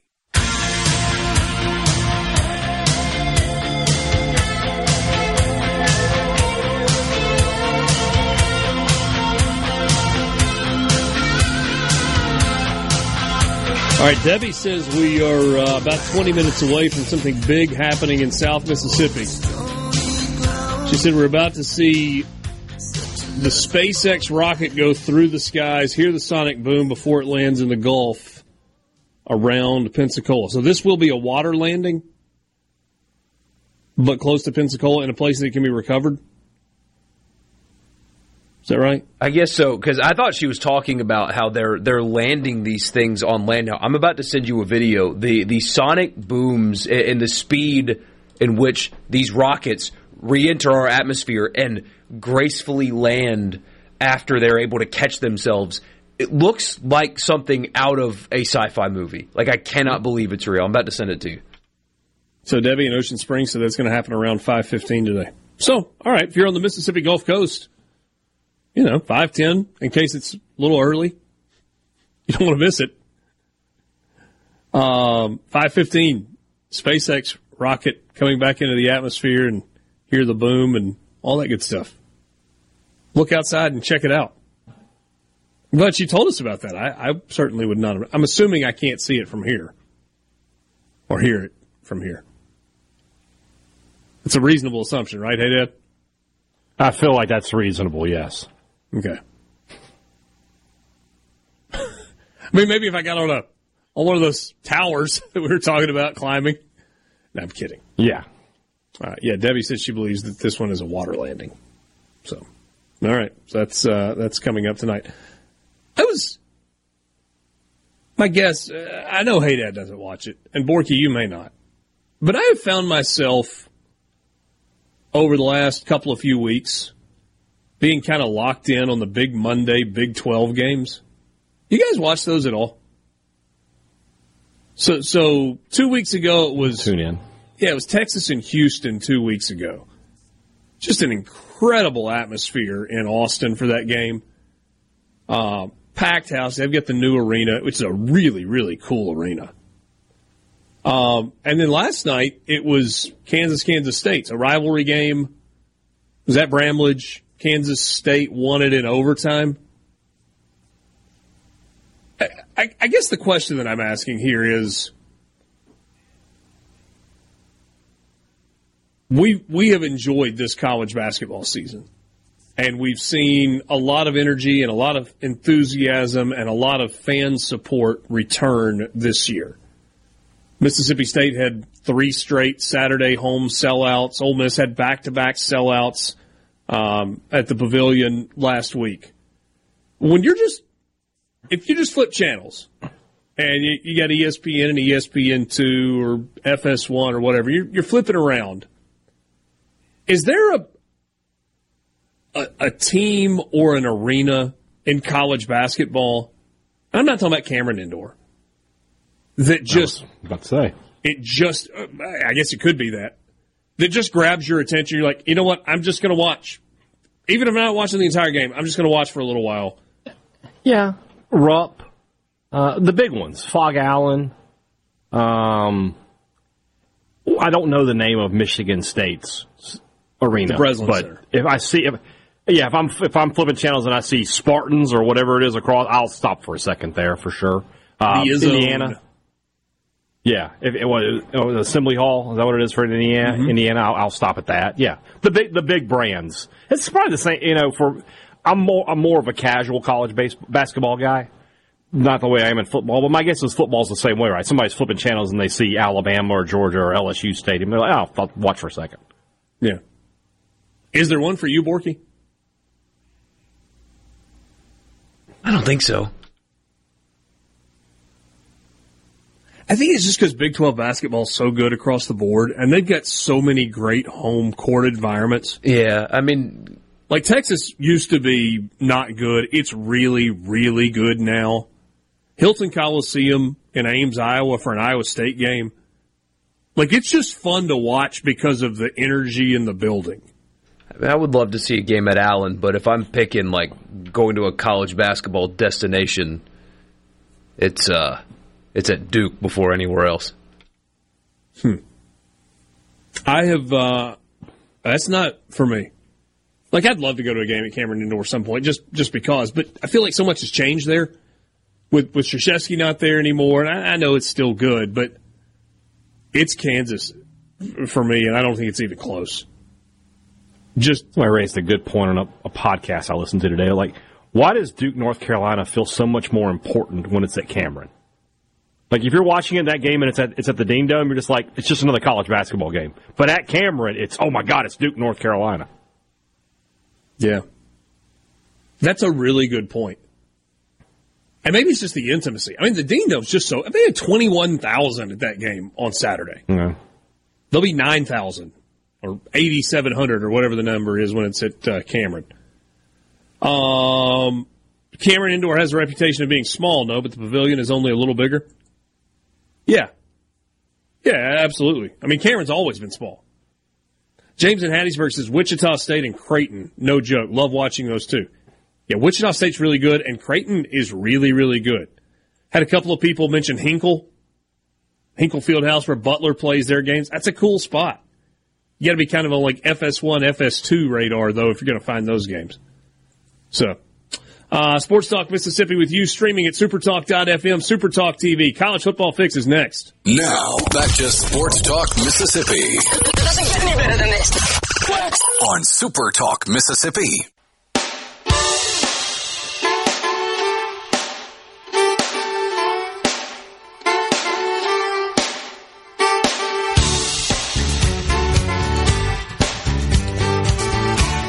Five o'clock hour with you on this Tuesday afternoon, the 6th of February, alongside Brian Hadad and Michael Borky. I'm Richard Cross. We welcome you back to the show in the Pearl River Resort studio. Pearl River Resort, the home of big time entertainment. You got lots of stuff that is coming up at Pearl River Resort as we move through the spring and into the early part of the summer. We've told you that the Ron White Comedy Show is sold out at the Silver Star Convention Center. Tickets still available for Kool and the Gang. That's on March 16th at 8 p.m. And then the Wallflowers coming your way May 4th at the Silver Star Convention Center. Tickets available online at pearlriverresort.com. And don't miss Brian McKnight. That's Saturday, June 29th. Again, get your tickets at pearlriverresort.com. C Spire text line is open. 601 879 4395. That's 601 879 4395. If you hadn't been there lately, check out cspire.com. All kinds of promotions for you, whether it's a prepaid plan from C Spire or your ability to get a new device for free. No trade in needed with the new line. If you want the new Samsung Galaxy S24, visit them online for details. Cspire.com. Cspire, customer inspired. What do you think? A college football fix? Let's.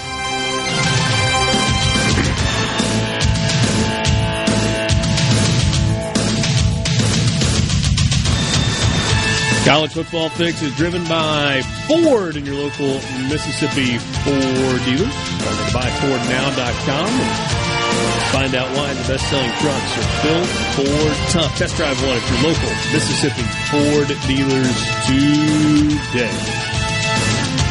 So it's a little quiet on the college football front. Although, hey, Dad, you did break some news to me this morning. Tomorrow is an important day historically on the college football calendar. Tomorrow That's is. funny. It's National Signing Day. First Wednesday Asterisk. in the month of February. That that's tomorrow. You know that this they, they need to get rid of the December signing period. Got to get rid of it. Have to. Have to. No, just get get get rid of this one. But here's why. I mean, I, I get. I know what you're saying. I know. Oh, okay. I I mean, the, if the not what I coach, thought you were the, the coach is whining. What I mean, Hugh Freeze. I know he cried about, oh, I had to recruit, and that's why I couldn't coach my bowl game. But that was a dumb excuse. No, I, I, from a public relations perspective, there's nothing going on in the college football world right now. Nothing. We're a month away from spring practice. Plus, nothing's going on. Portals closed. This is when you have signing day. Get yourselves back in the news cycle for a week. It is completely lost when it currently happens. Completely buried. You remember that? I mean, there, there used to be wall to wall coverage of signing day. And it would be that if it were happening this week. Like five years ago, when I first started with this show, I, we would all be in Jackson tomorrow. We would we would want to do the show together to talk about signing day. Yeah, a little bit different You know, now. now it's just like, I mean, I don't. I the state might get one guy. I don't know for sure, Borky, but I don't think Ole Miss is expecting any high school or JUCO guys tomorrow, are they? Do not think so. No. Yeah. Yeah. Oh, there might be one. There might be a, a junior college wide receiver that that will sign tomorrow. Well, there you go. But he's already So, committed. Yeah. There you go. There you go. Uh, so with not a lot happening, let's let's look at week one of the schedule. Week one of the college football schedule. We're talking about the weekend of August the 29th. There you go. Hey, Dad just got giddy. These opening week games, largely, yeah. But there are a couple. There, are are a a couple, that are a little bit different. Western Kentucky is at Alabama. Ooh, the the hype around that game is going to be disgusting. Kalen DeBoer's first game, Alabama after Nick Saban. Nobody cares. Nobody's going to watch it. Oh, I disagree. Lots of people will watch it. Alabama fans will Be- watch it. be- because it's Alabama. Um, Alabama fans are going to be disappointed after this game. Their offense may look great, but Western Kentucky is going to score some points on them. Oh, that's going to be so funny. Watch them score on the opening possession. Just one, just one touchdown on the opening possession, and what that's going I to do to those people. I think I would pay a hundred bucks for that to happen. Just, just draw. I mean, and and not, I don't want a, a fluky broken coverage, and it's an eight. I want a twelve play, seventy nine yard drive that scores a touchdown on Alabama. Yes. With with two converted fourth downs. Oh yeah, yeah, and a third and sixteen that they convert to. Uh, opportunity for Sam Pittman and the Arkansas Razorbacks to get off to a good start with Arkansas Pine Bluff on the opening weekend. Um, Better. It feels like Auburn will get off to a good start and score a lot of points against Alabama A and M in Week One. Better. And then there's Miami at Florida. Brother? two Brother? Go ahead and light. Go ahead and get that lighter lit for that seat. Just, just go ahead and just be ready to put it on the on the chair. Is that loser One- leaves one- town? One way or the other. Yeah, One of right. those No, coaches is walking out of that game Borky going, with a great wrestling reference. Yes, loser leaves town. Napier will be coaching the, the rest of the season in a mask. And Winter might not keep his job either, looking at the schedules, but still. Yeah. Miami has a better chance. and Clemson in Atlanta. That game, uh, it- we won't feel it around here, but because the games here aren't interesting in week one at all, It's huge. We'll, we'll get to look around a little bit. So, the, the, I'm about to make a comparison, and I know it's not it's not like politically correct comparison. I, I know that going in, I apologize. But you remember in like the early '70s, and USC beat Alabama with some African American players, and that was what got Bear Bryant to go. Okay, I got to change. I have to change. I got to recruit African American players. I think Georgia is going to pound Clemson so badly that Dabo's going to be like, I got to change. I got to change. Otherwise, I'm going to get left behind.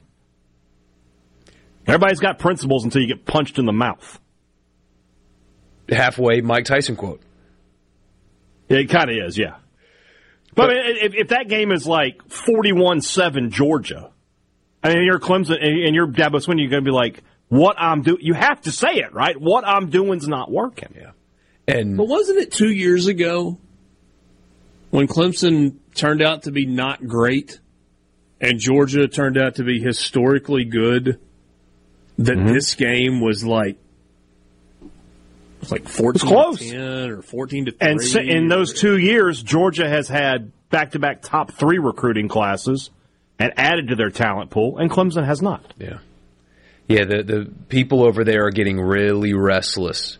And there's nothing they can do about it because you can't fire him. You're going to pay him $100 million? Uh, well, I mean, I guess A&M did, but there's not the oil money in upstate South Carolina like there is. In, Don't ever, da- they'll find the money somewhere. But somebody owns something they can sell. the endowment. th- there is some restlessness with Yes, with Dabo. finally on board. because it, th- I mean it's a wins now business, and they, they are watching everybody else do something. And no matter how many times local media there wants to tell you that Dabo's taking the principled stance, fans don't care. They want you to win. That's all they care about. You can be the most principled coach in the world, and if you lose ball games, guess what? You're out of town.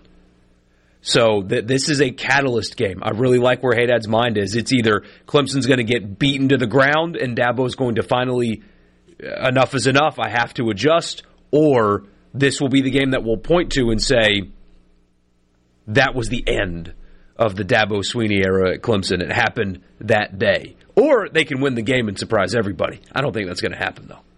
Or they could lose that game, lose one or two others, have another 9 and 3, 10 and 2 season, be right there on the edge of the playoff and just kind of be status quo good but not great.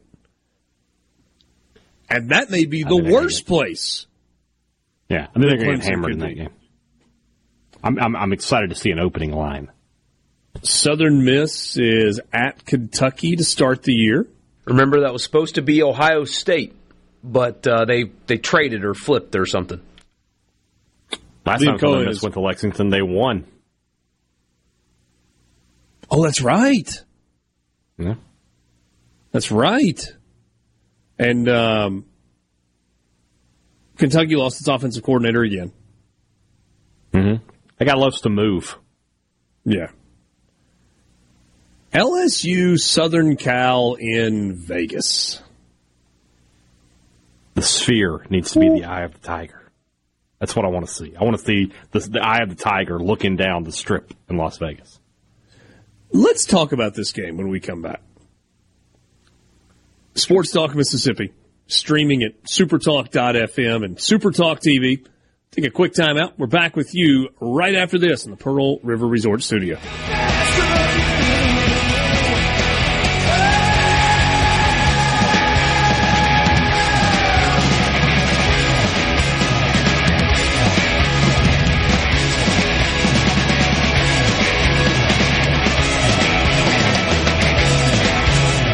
Sports Talk Mississippi. On Super Talk Mississippi.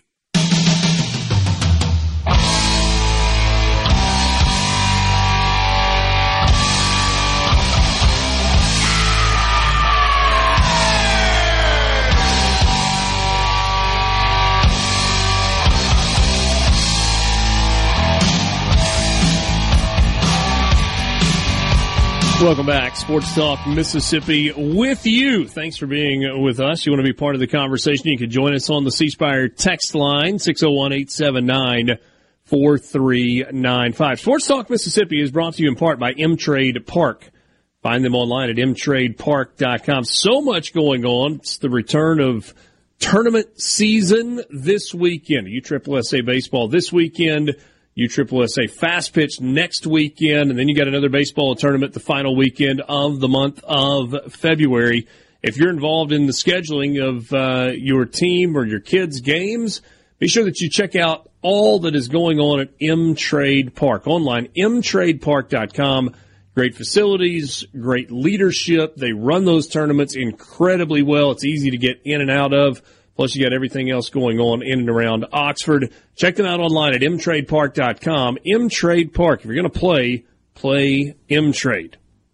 Along those lines, Brad Freeman is the executive director of M-Trade Park. We told you a week or two ago that he is one of the officials in the Super Bowl. Brad's been in the NFL for uh, for a while now and has been really, really good. And uh, there is a declaration, Hadad, in the city of Oxford. Whereas Brad Freeman has served as director of Oxford's M Trade Park since its opening in 2008. Whereas Brad Freeman has represented Oxford in sports since 1985 through Oxford Park Commission activities, all star teams, Oxford Middle School and High School, Mississippi State, the Indianapolis Colts, and the NFL European League. Whereas Brad Freeman, after his retirement from many sports, started officiating football in the SEC and served from 2007 to 2013. Whereas Brad Freeman started officiating for the NFL in 2013 and has been in the NFL since uh, for the past 11 years and has gained expert blah blah blah blah. I'm sorry, I can't do all the whereases. Um, whereas as proof of his excellence, Brad Freeman has been chosen to officiate this year's Super Bowl, Super Bowl 58. Therefore, be it declared Sunday, February 11th, 2024, recognized as Brad Freeman Day in the city of Oxford. Great to see That's pretty a cool. great MSU Bulldog getting uh, his due in the city of Oxford. Love it. Yeah, yeah. When is Richard Cross Day? It's uh, Friday. To, to, to be determined.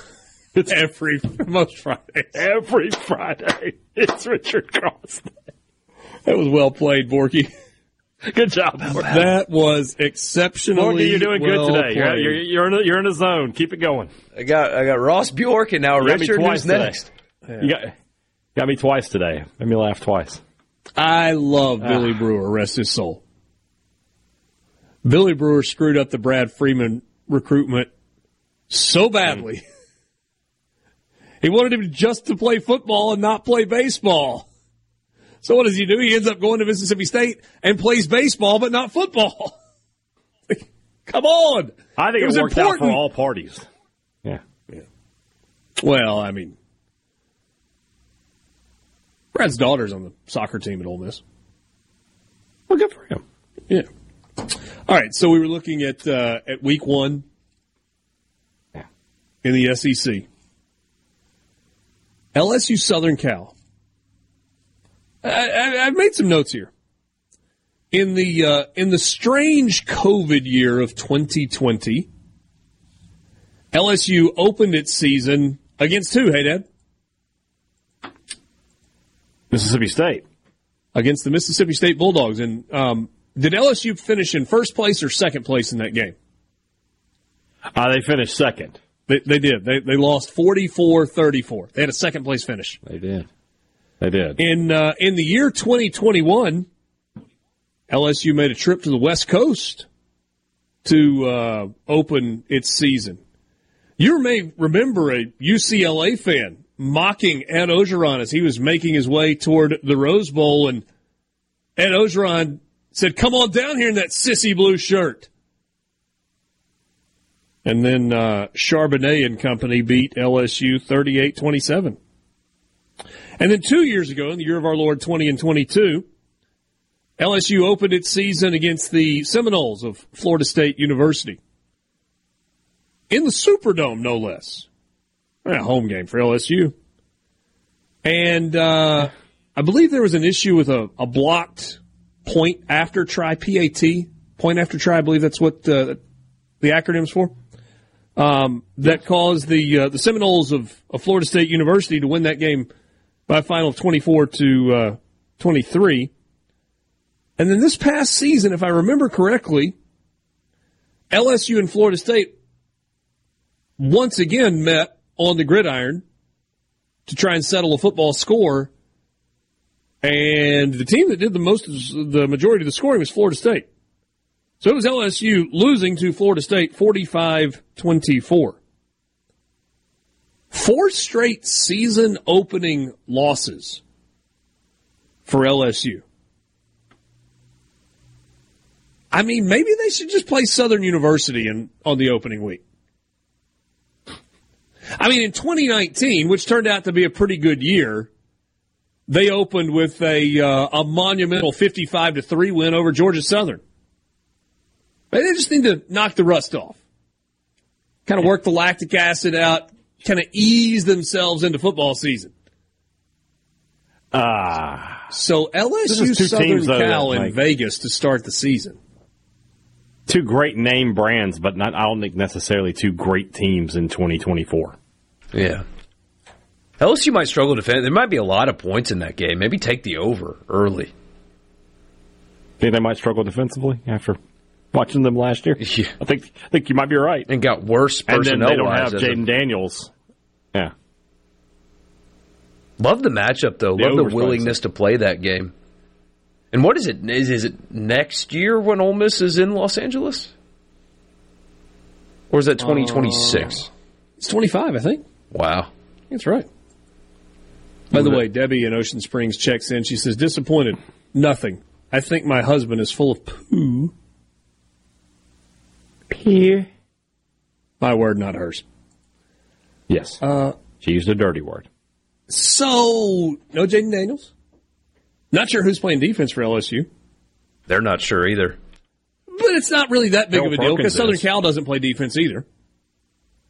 Oh yeah, this should be a very fun, exciting football game. We'll get enjoyment out of it, but it, don't take don't tell me that the winner is a boy. That Dave made a big playoff statement. I don't I don't buy into that for one second. Oh, but 100% that will be it will to you. happen. Yeah. Oh, it will be 100%. No Also, question. LSU fans in Las Vegas. I mean, that, that's not the game. Doesn't even matter. We just how need many are- cameras how many are lurking going? around Vegas. How many are you going? 25, 30,000? 20,000? yeah, easily, easily. Maybe a ton more that don't end up in the stadium that just go. Yeah, let's go. Yeah, Furman is in Oxford to take on Ole Miss. Yeah, Ole Miss caught a break. Furman losing a lot of guys from last year's team. So the Borky Bowl. unfortunately, they really are losing a, a, a lot of guys. I don't know if they're going to be able to match the success they had in, in 2023, the Paladins. But uh, yeah, So LSU plays Southern Cal on September 1st, and they play UCLA on September 21st. And then at the end of the season, they play Oklahoma because Oklahoma's in the SEC now. I heard that. It's crazy. Yeah, in case you Uh, Eastern so yeah, Kentucky they play in two Big Ten Starkville. teams too. Bulldogs going to. Yeah, uh, I- I meet up agree. Eastern Kentucky. I agree with what Colonels, Borky said when a couple weeks after Jeff Lebby was hired. Like he may try to score like eighty in that game. Yeah, he'd be like, if I could, if he could show off the offense in that game, he might just do it. I mean, what reason is there not to do that? You're a new coach. You're trying Between to get people to State and buy Ole Miss. in. Yeah, between State and Ole Miss that weekend, you might see 130, 140 points. It's possible. Um, Murray State at Missouri. Sure. Temple at Thursday night. Oklahoma. Temple's starting quarterback for the last two years transferred away. E.J. Warner, son of Kurt Warner. Okay. So uh, I knew- Temple- I knew about him up there. was bad last year. Uh, Old Dominion is at South Carolina.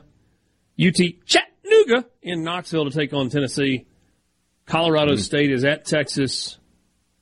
Notre Dame at Texas A and M. There's our week one jewel on campus because you know the LSU game isn't on campus. You know what I'm going to say on that Monday after that game? Catholics versus cultist. Jimbo Fisher could have just as easily lost to Notre Dame, and you would have saved seventy-seven million dollars. Could could have just fired him here. Yeah. So you wouldn't have saved seventy-seven million, but you could have saved seven million. And um, Virginia Tech in Nashville to take on the Vanderbilt Commodores. That's something. That is something. Good for That's a decent game. Yeah. Yeah. See what happens. And the stadium construction will still be going in Nashville. Sports Talk Mississippi. Never get it Back with finished in you time. Right after this.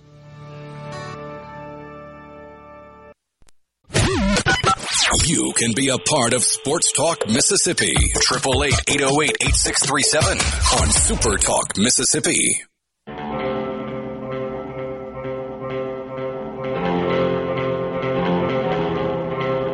South Carolina and Ole Miss are almost five minutes in, and it has been a shooting show so far for these two teams. I think South Carolina has made five of its first six shots, uh, including one three. They lead eleven to ten over Ole Miss, and I think Ole Miss has made what five of its first seven or eight, something like that. The, Something uh, like that. I've got stats pulled up and it's frozen, so uh, it's not good. I can't tell you exactly how it's uh, how it's going. Sports Talk Mississippi, streaming at supertalk.fm, Supertalk TV. If you're in the market for a new vehicle, uh oh, South Carolina just going to go with the uh, bank in a three straight on top of the key. If that happens, you might be in for a long night. Oh my Like- god! I mean, that is that Like- is like not such a a- bad shot. Hey, they had like an off balance, like plenty of time on the shot clock, two steps behind the three point line, flat into the top of the square of the backboard, and it just goes right in. That's um, It happens. that's when you know it might be your night. And there's an offensive rebound put back for South Carolina, and boy, Ole Miss's interior defense early in this game has been non-existent. First two trips down the floor, uh, South Carolina got high ball screen, slipped straight to the rim, just uncontested baskets. They got a missed three from like 30 feet there. And um, Ole Miss is down 16 to I'm 10. just now seeing it. Jeez Louise. Yeah, how about that? Eh. Like, it's like that's a, a shot that you shoot in horse. Yeah. Um, just so so bad on the rebounding front. That that one there, just just effort, just poor effort. And I mean, at what point do you try harder as a team to get rebounds? It's crazy. people always respond really, really well when you do in-game interviews. I don't know if uh, you, you guys have seen that before. You know, you, you, there's somebody there, and you're like, "Hey, let's talk to this person for the next segment of the game." I hate doing those. Sometimes they're forced on us. Um, looks like Dawn Staley is going to be joining the broadcast crew after the break. So, I mean, you, you are quite literally one segment of the game in, and you're going to do a sit-down interview. There's one that I'll never forget, though. I will never forget it for as long as I live. Wh- When Ole Miss was playing in a regional, and they they patched Karl Ravech in to talk about Tennessee's chances at making the tournament, and in the little corner of the screen is the game that they're calling, and for an entire half inning, runs score, and they don't even reference it. They don't even talk about it postseason baseball, things are happening. And I'm talking to my dad about What Tennessee. Tennessee making like the following year? I mean, that was the postseason. That was the regional. Right. They were just talking about other teams, and, and Tennessee was one Oh. that they were, yeah, they were just kind of going through the, hey, what do you think about what's going on around in the tournament here? Yeah, it's a lot of fun. It's exciting, all this stuff. And like, there's hits are happening, and guys are getting thrown out, and you don't even know. They're not even talking about it. It was unbelievable. A full half inning, they did that. Ben McDonald had no idea that was happening either. I would love to have heard unfiltered. Oh, he didn't say anything. He didn't say anything. he said, "He said we're doing what?" And he just sat down and watched the game. Uh, if you are in the market for what? Hey, they had a new Ford F one fifty, Yeah. Bronco, Sure. You could be a Bronco guy, Hadad. You think? I do think so. I don't know. I no, not the Bronco Sport. I'm talking about the full size Bronco. Okay. Because you know you Maybe I need of to the- go see the good can take folks the at top- Belk Ford. You can take the top off of those things and enjoy a sunshiny day. That'd be great for you. The one with the big mud tires on it. Put a winch on the front Yeah. too. This is you. We need to get like you me. to Belk Just Ford on. Highway 6 West in Oxford Toyota, where they uh, they've got those uh, and F one fifties Mm-hmm. and used vehicles on the lot, and right up the hill you've got uh, Oxford Toyota as well. Visit them online at belkford.net or oxfordtoyota.com. You can start your search there, check out the inventory, what's on the lot right now. But go out and see them. Great people, dealing with them in person. They'll help you get the best financing available, help you get into the car, truck, or SUV that you are looking for, that you want, that you need, that you can afford. They'll take care of you. They're there with service after the sale as well. It's Belk Ford, Oxford Toyota, Highway 6 West in Oxford. And tell them, please, that you heard about them on Sports Talk Mississippi. Can we Richard get to my stat of the day, by the way? It's been hanging out here in the coffers for so long, and it blows my mind. And I I feel like everybody needs to hear it because I don't.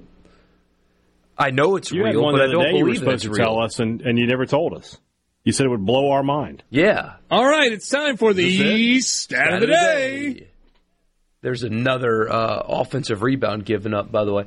Stat of the day. So the Super Bowl is Sunday, and my computer froze, so I can't read it at the moment. Give it a second; it'll catch up eventually. You know, I wish I had the Masters music here to, to play because we have crashed. So uh, Super Bowl Swifty 8 coming up this Sunday. I believe that's what you were uh, referring to, right? Yeah, yeah, okay, here we go. With the 49ers and the Chiefs having no Alabama players on their active roster, a streak that is shocking uh, will continue in this game or after this game. No player who has finished their college career at Alabama has ever scored a point in a Super Bowl. No player that has finished their career at Alabama has ever scored a point in a Super Bowl.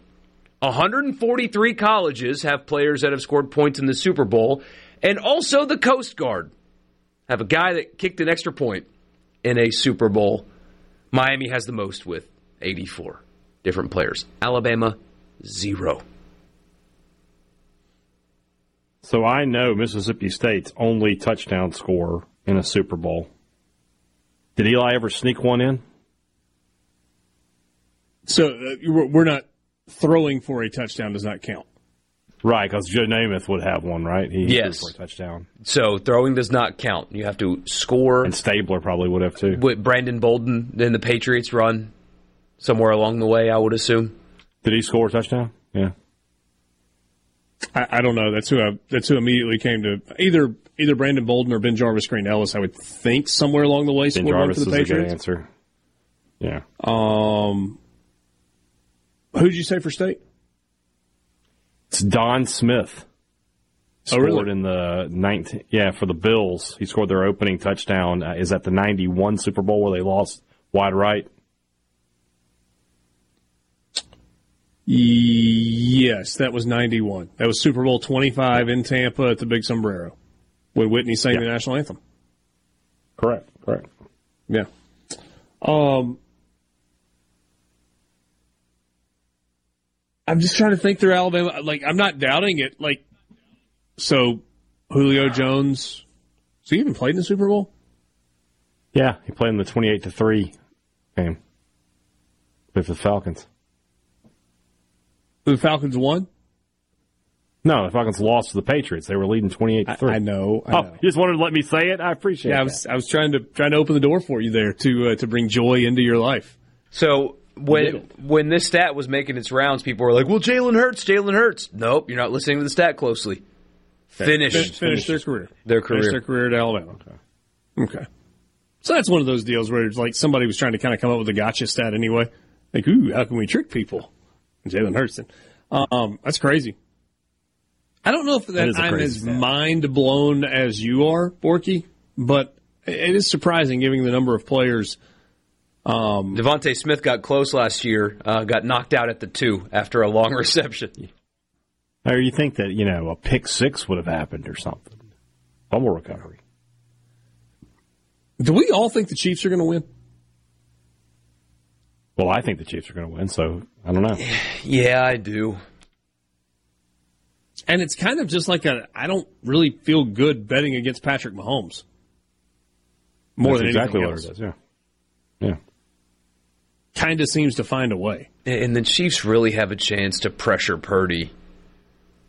And and the Packers were able to do it, and he struggled. I know his his numbers were fine, but he struggled against the Packers under duress. Yeah. Did we talk on the show yesterday about the season opener for the NFL next year? We did not. We did not. So the NFL will have a Friday night game for the first time since I believe 1970. I, I think that's the uh, the note that I saw. I guess it's not the actual season opener. That'll be for the Super Bowl win- winner. They'll do a Thursday night game, but a Friday night game in Brazil. What's uh what do we think about this? I'm very curious. I don't. I don't. I can't imagine Borky likes it because high school football is is what happens on Fridays. That's right. You can't. You, you can't change your thought on this one. You've already No. said that you don't like High school college doing football it. should you be certainly reserved. can't like the pros doing it. Yeah. For Friday nights. The NFL has rarely scheduled Friday night games so as to avoid conflicting with high school football. It's not the result of any generosity on the part of the league, but rather a 63 year old act of Congress. They're not allowed to do it. Um, but they can play in Brazil, and that's what the Philadelphia Eagles are going to do against someone in week one. Sports Talk Mississippi, covering your Mississippi team with live reports from games and practices, plus exclusive interviews. Weekday afternoon starting at 3 on supertalk.fm, the Supertalk Mississippi app, and always live on your local Supertalk Mississippi radio station.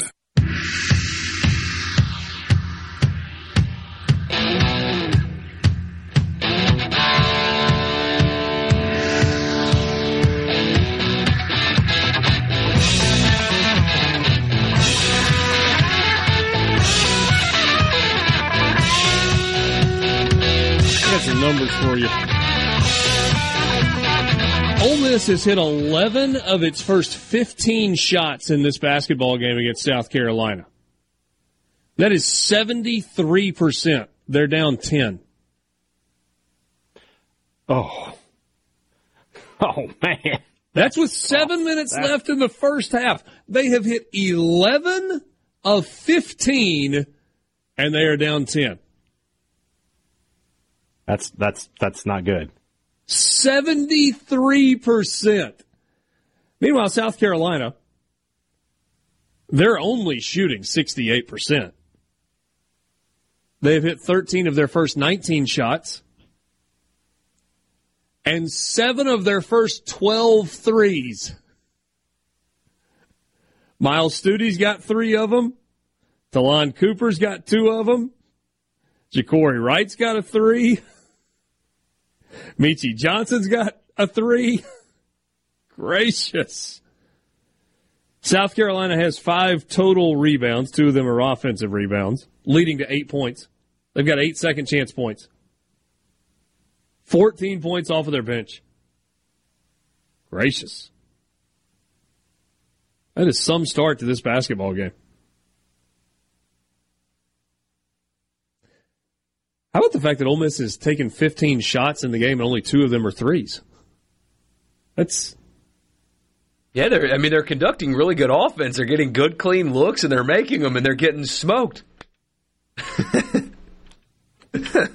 like Ole Miss's offense has looked really, really good against statistically one, either the best or second Yeah. best defensive team in the SEC, and they're down 10. Because that that's the scary part there. Because if it does regress to the mean, you're going to be down twenty.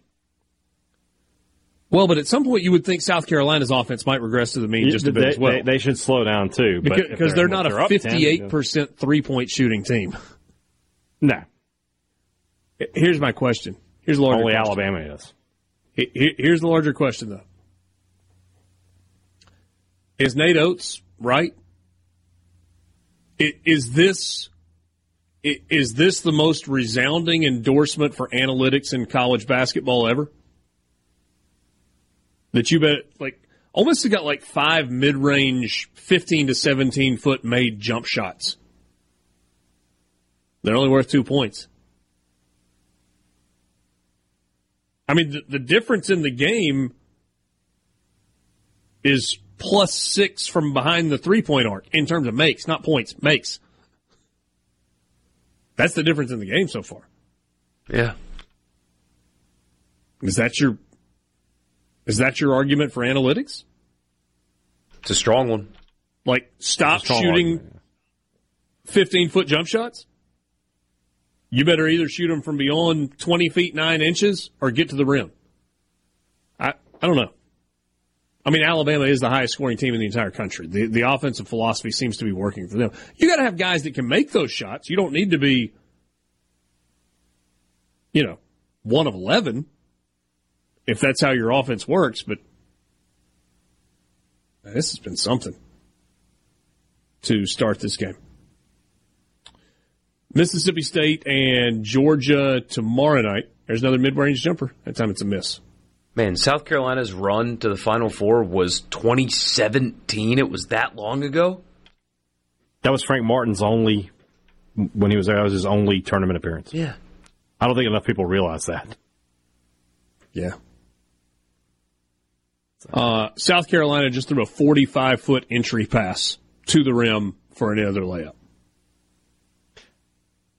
I mean, it Chris was Beard a, must be it must be coming out of his skin right now. There's no way he's he's not just about to lose it.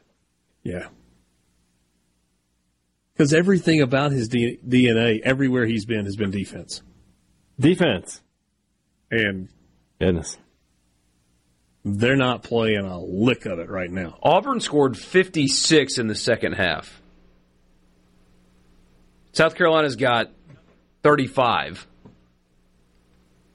Yeah. I mean, yeah. Where are they at the eight minute mark? So Six and a half. Okay. 91 points given up in Oof. 34 minutes of basketball. You tell me if Mike in Oxford's counting down. He sends us a message that says, one week and 11 hours from now, I will be Hawaii bound. He's ready. He is ready to go to Honolulu for college baseball. Um, Sports Talk Mississippi with you streaming at supertalk.fm and Supertalk TV. Thanks for being with us on this Tuesday afternoon. Well, the full recap of the Ole Miss South Carolina game for you tomorrow. We'll look to Mississippi State's matchup with the Georgia Bulldogs. If you missed any of the show, you can always get it on demand at supertalk.fm or wherever you get your podcast. For Michael Borky and Brian Hadad, I'm Richard Cross in the Pearl River Resort Studio. Have a great night.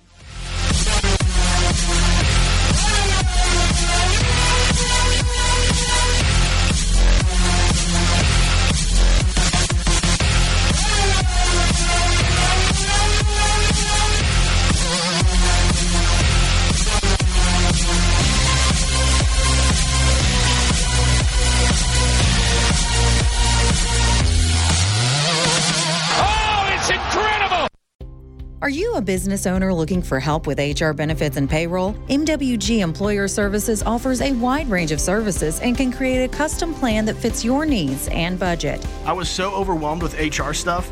MWG Employer Services took all the stress out of it and even set up my payroll. I couldn't be happier. MWG Employer Services is here to help you succeed. Call us today at 601 206 7966 or go to MWGEmployerServices.com. A SuperTalk Mississippi media production.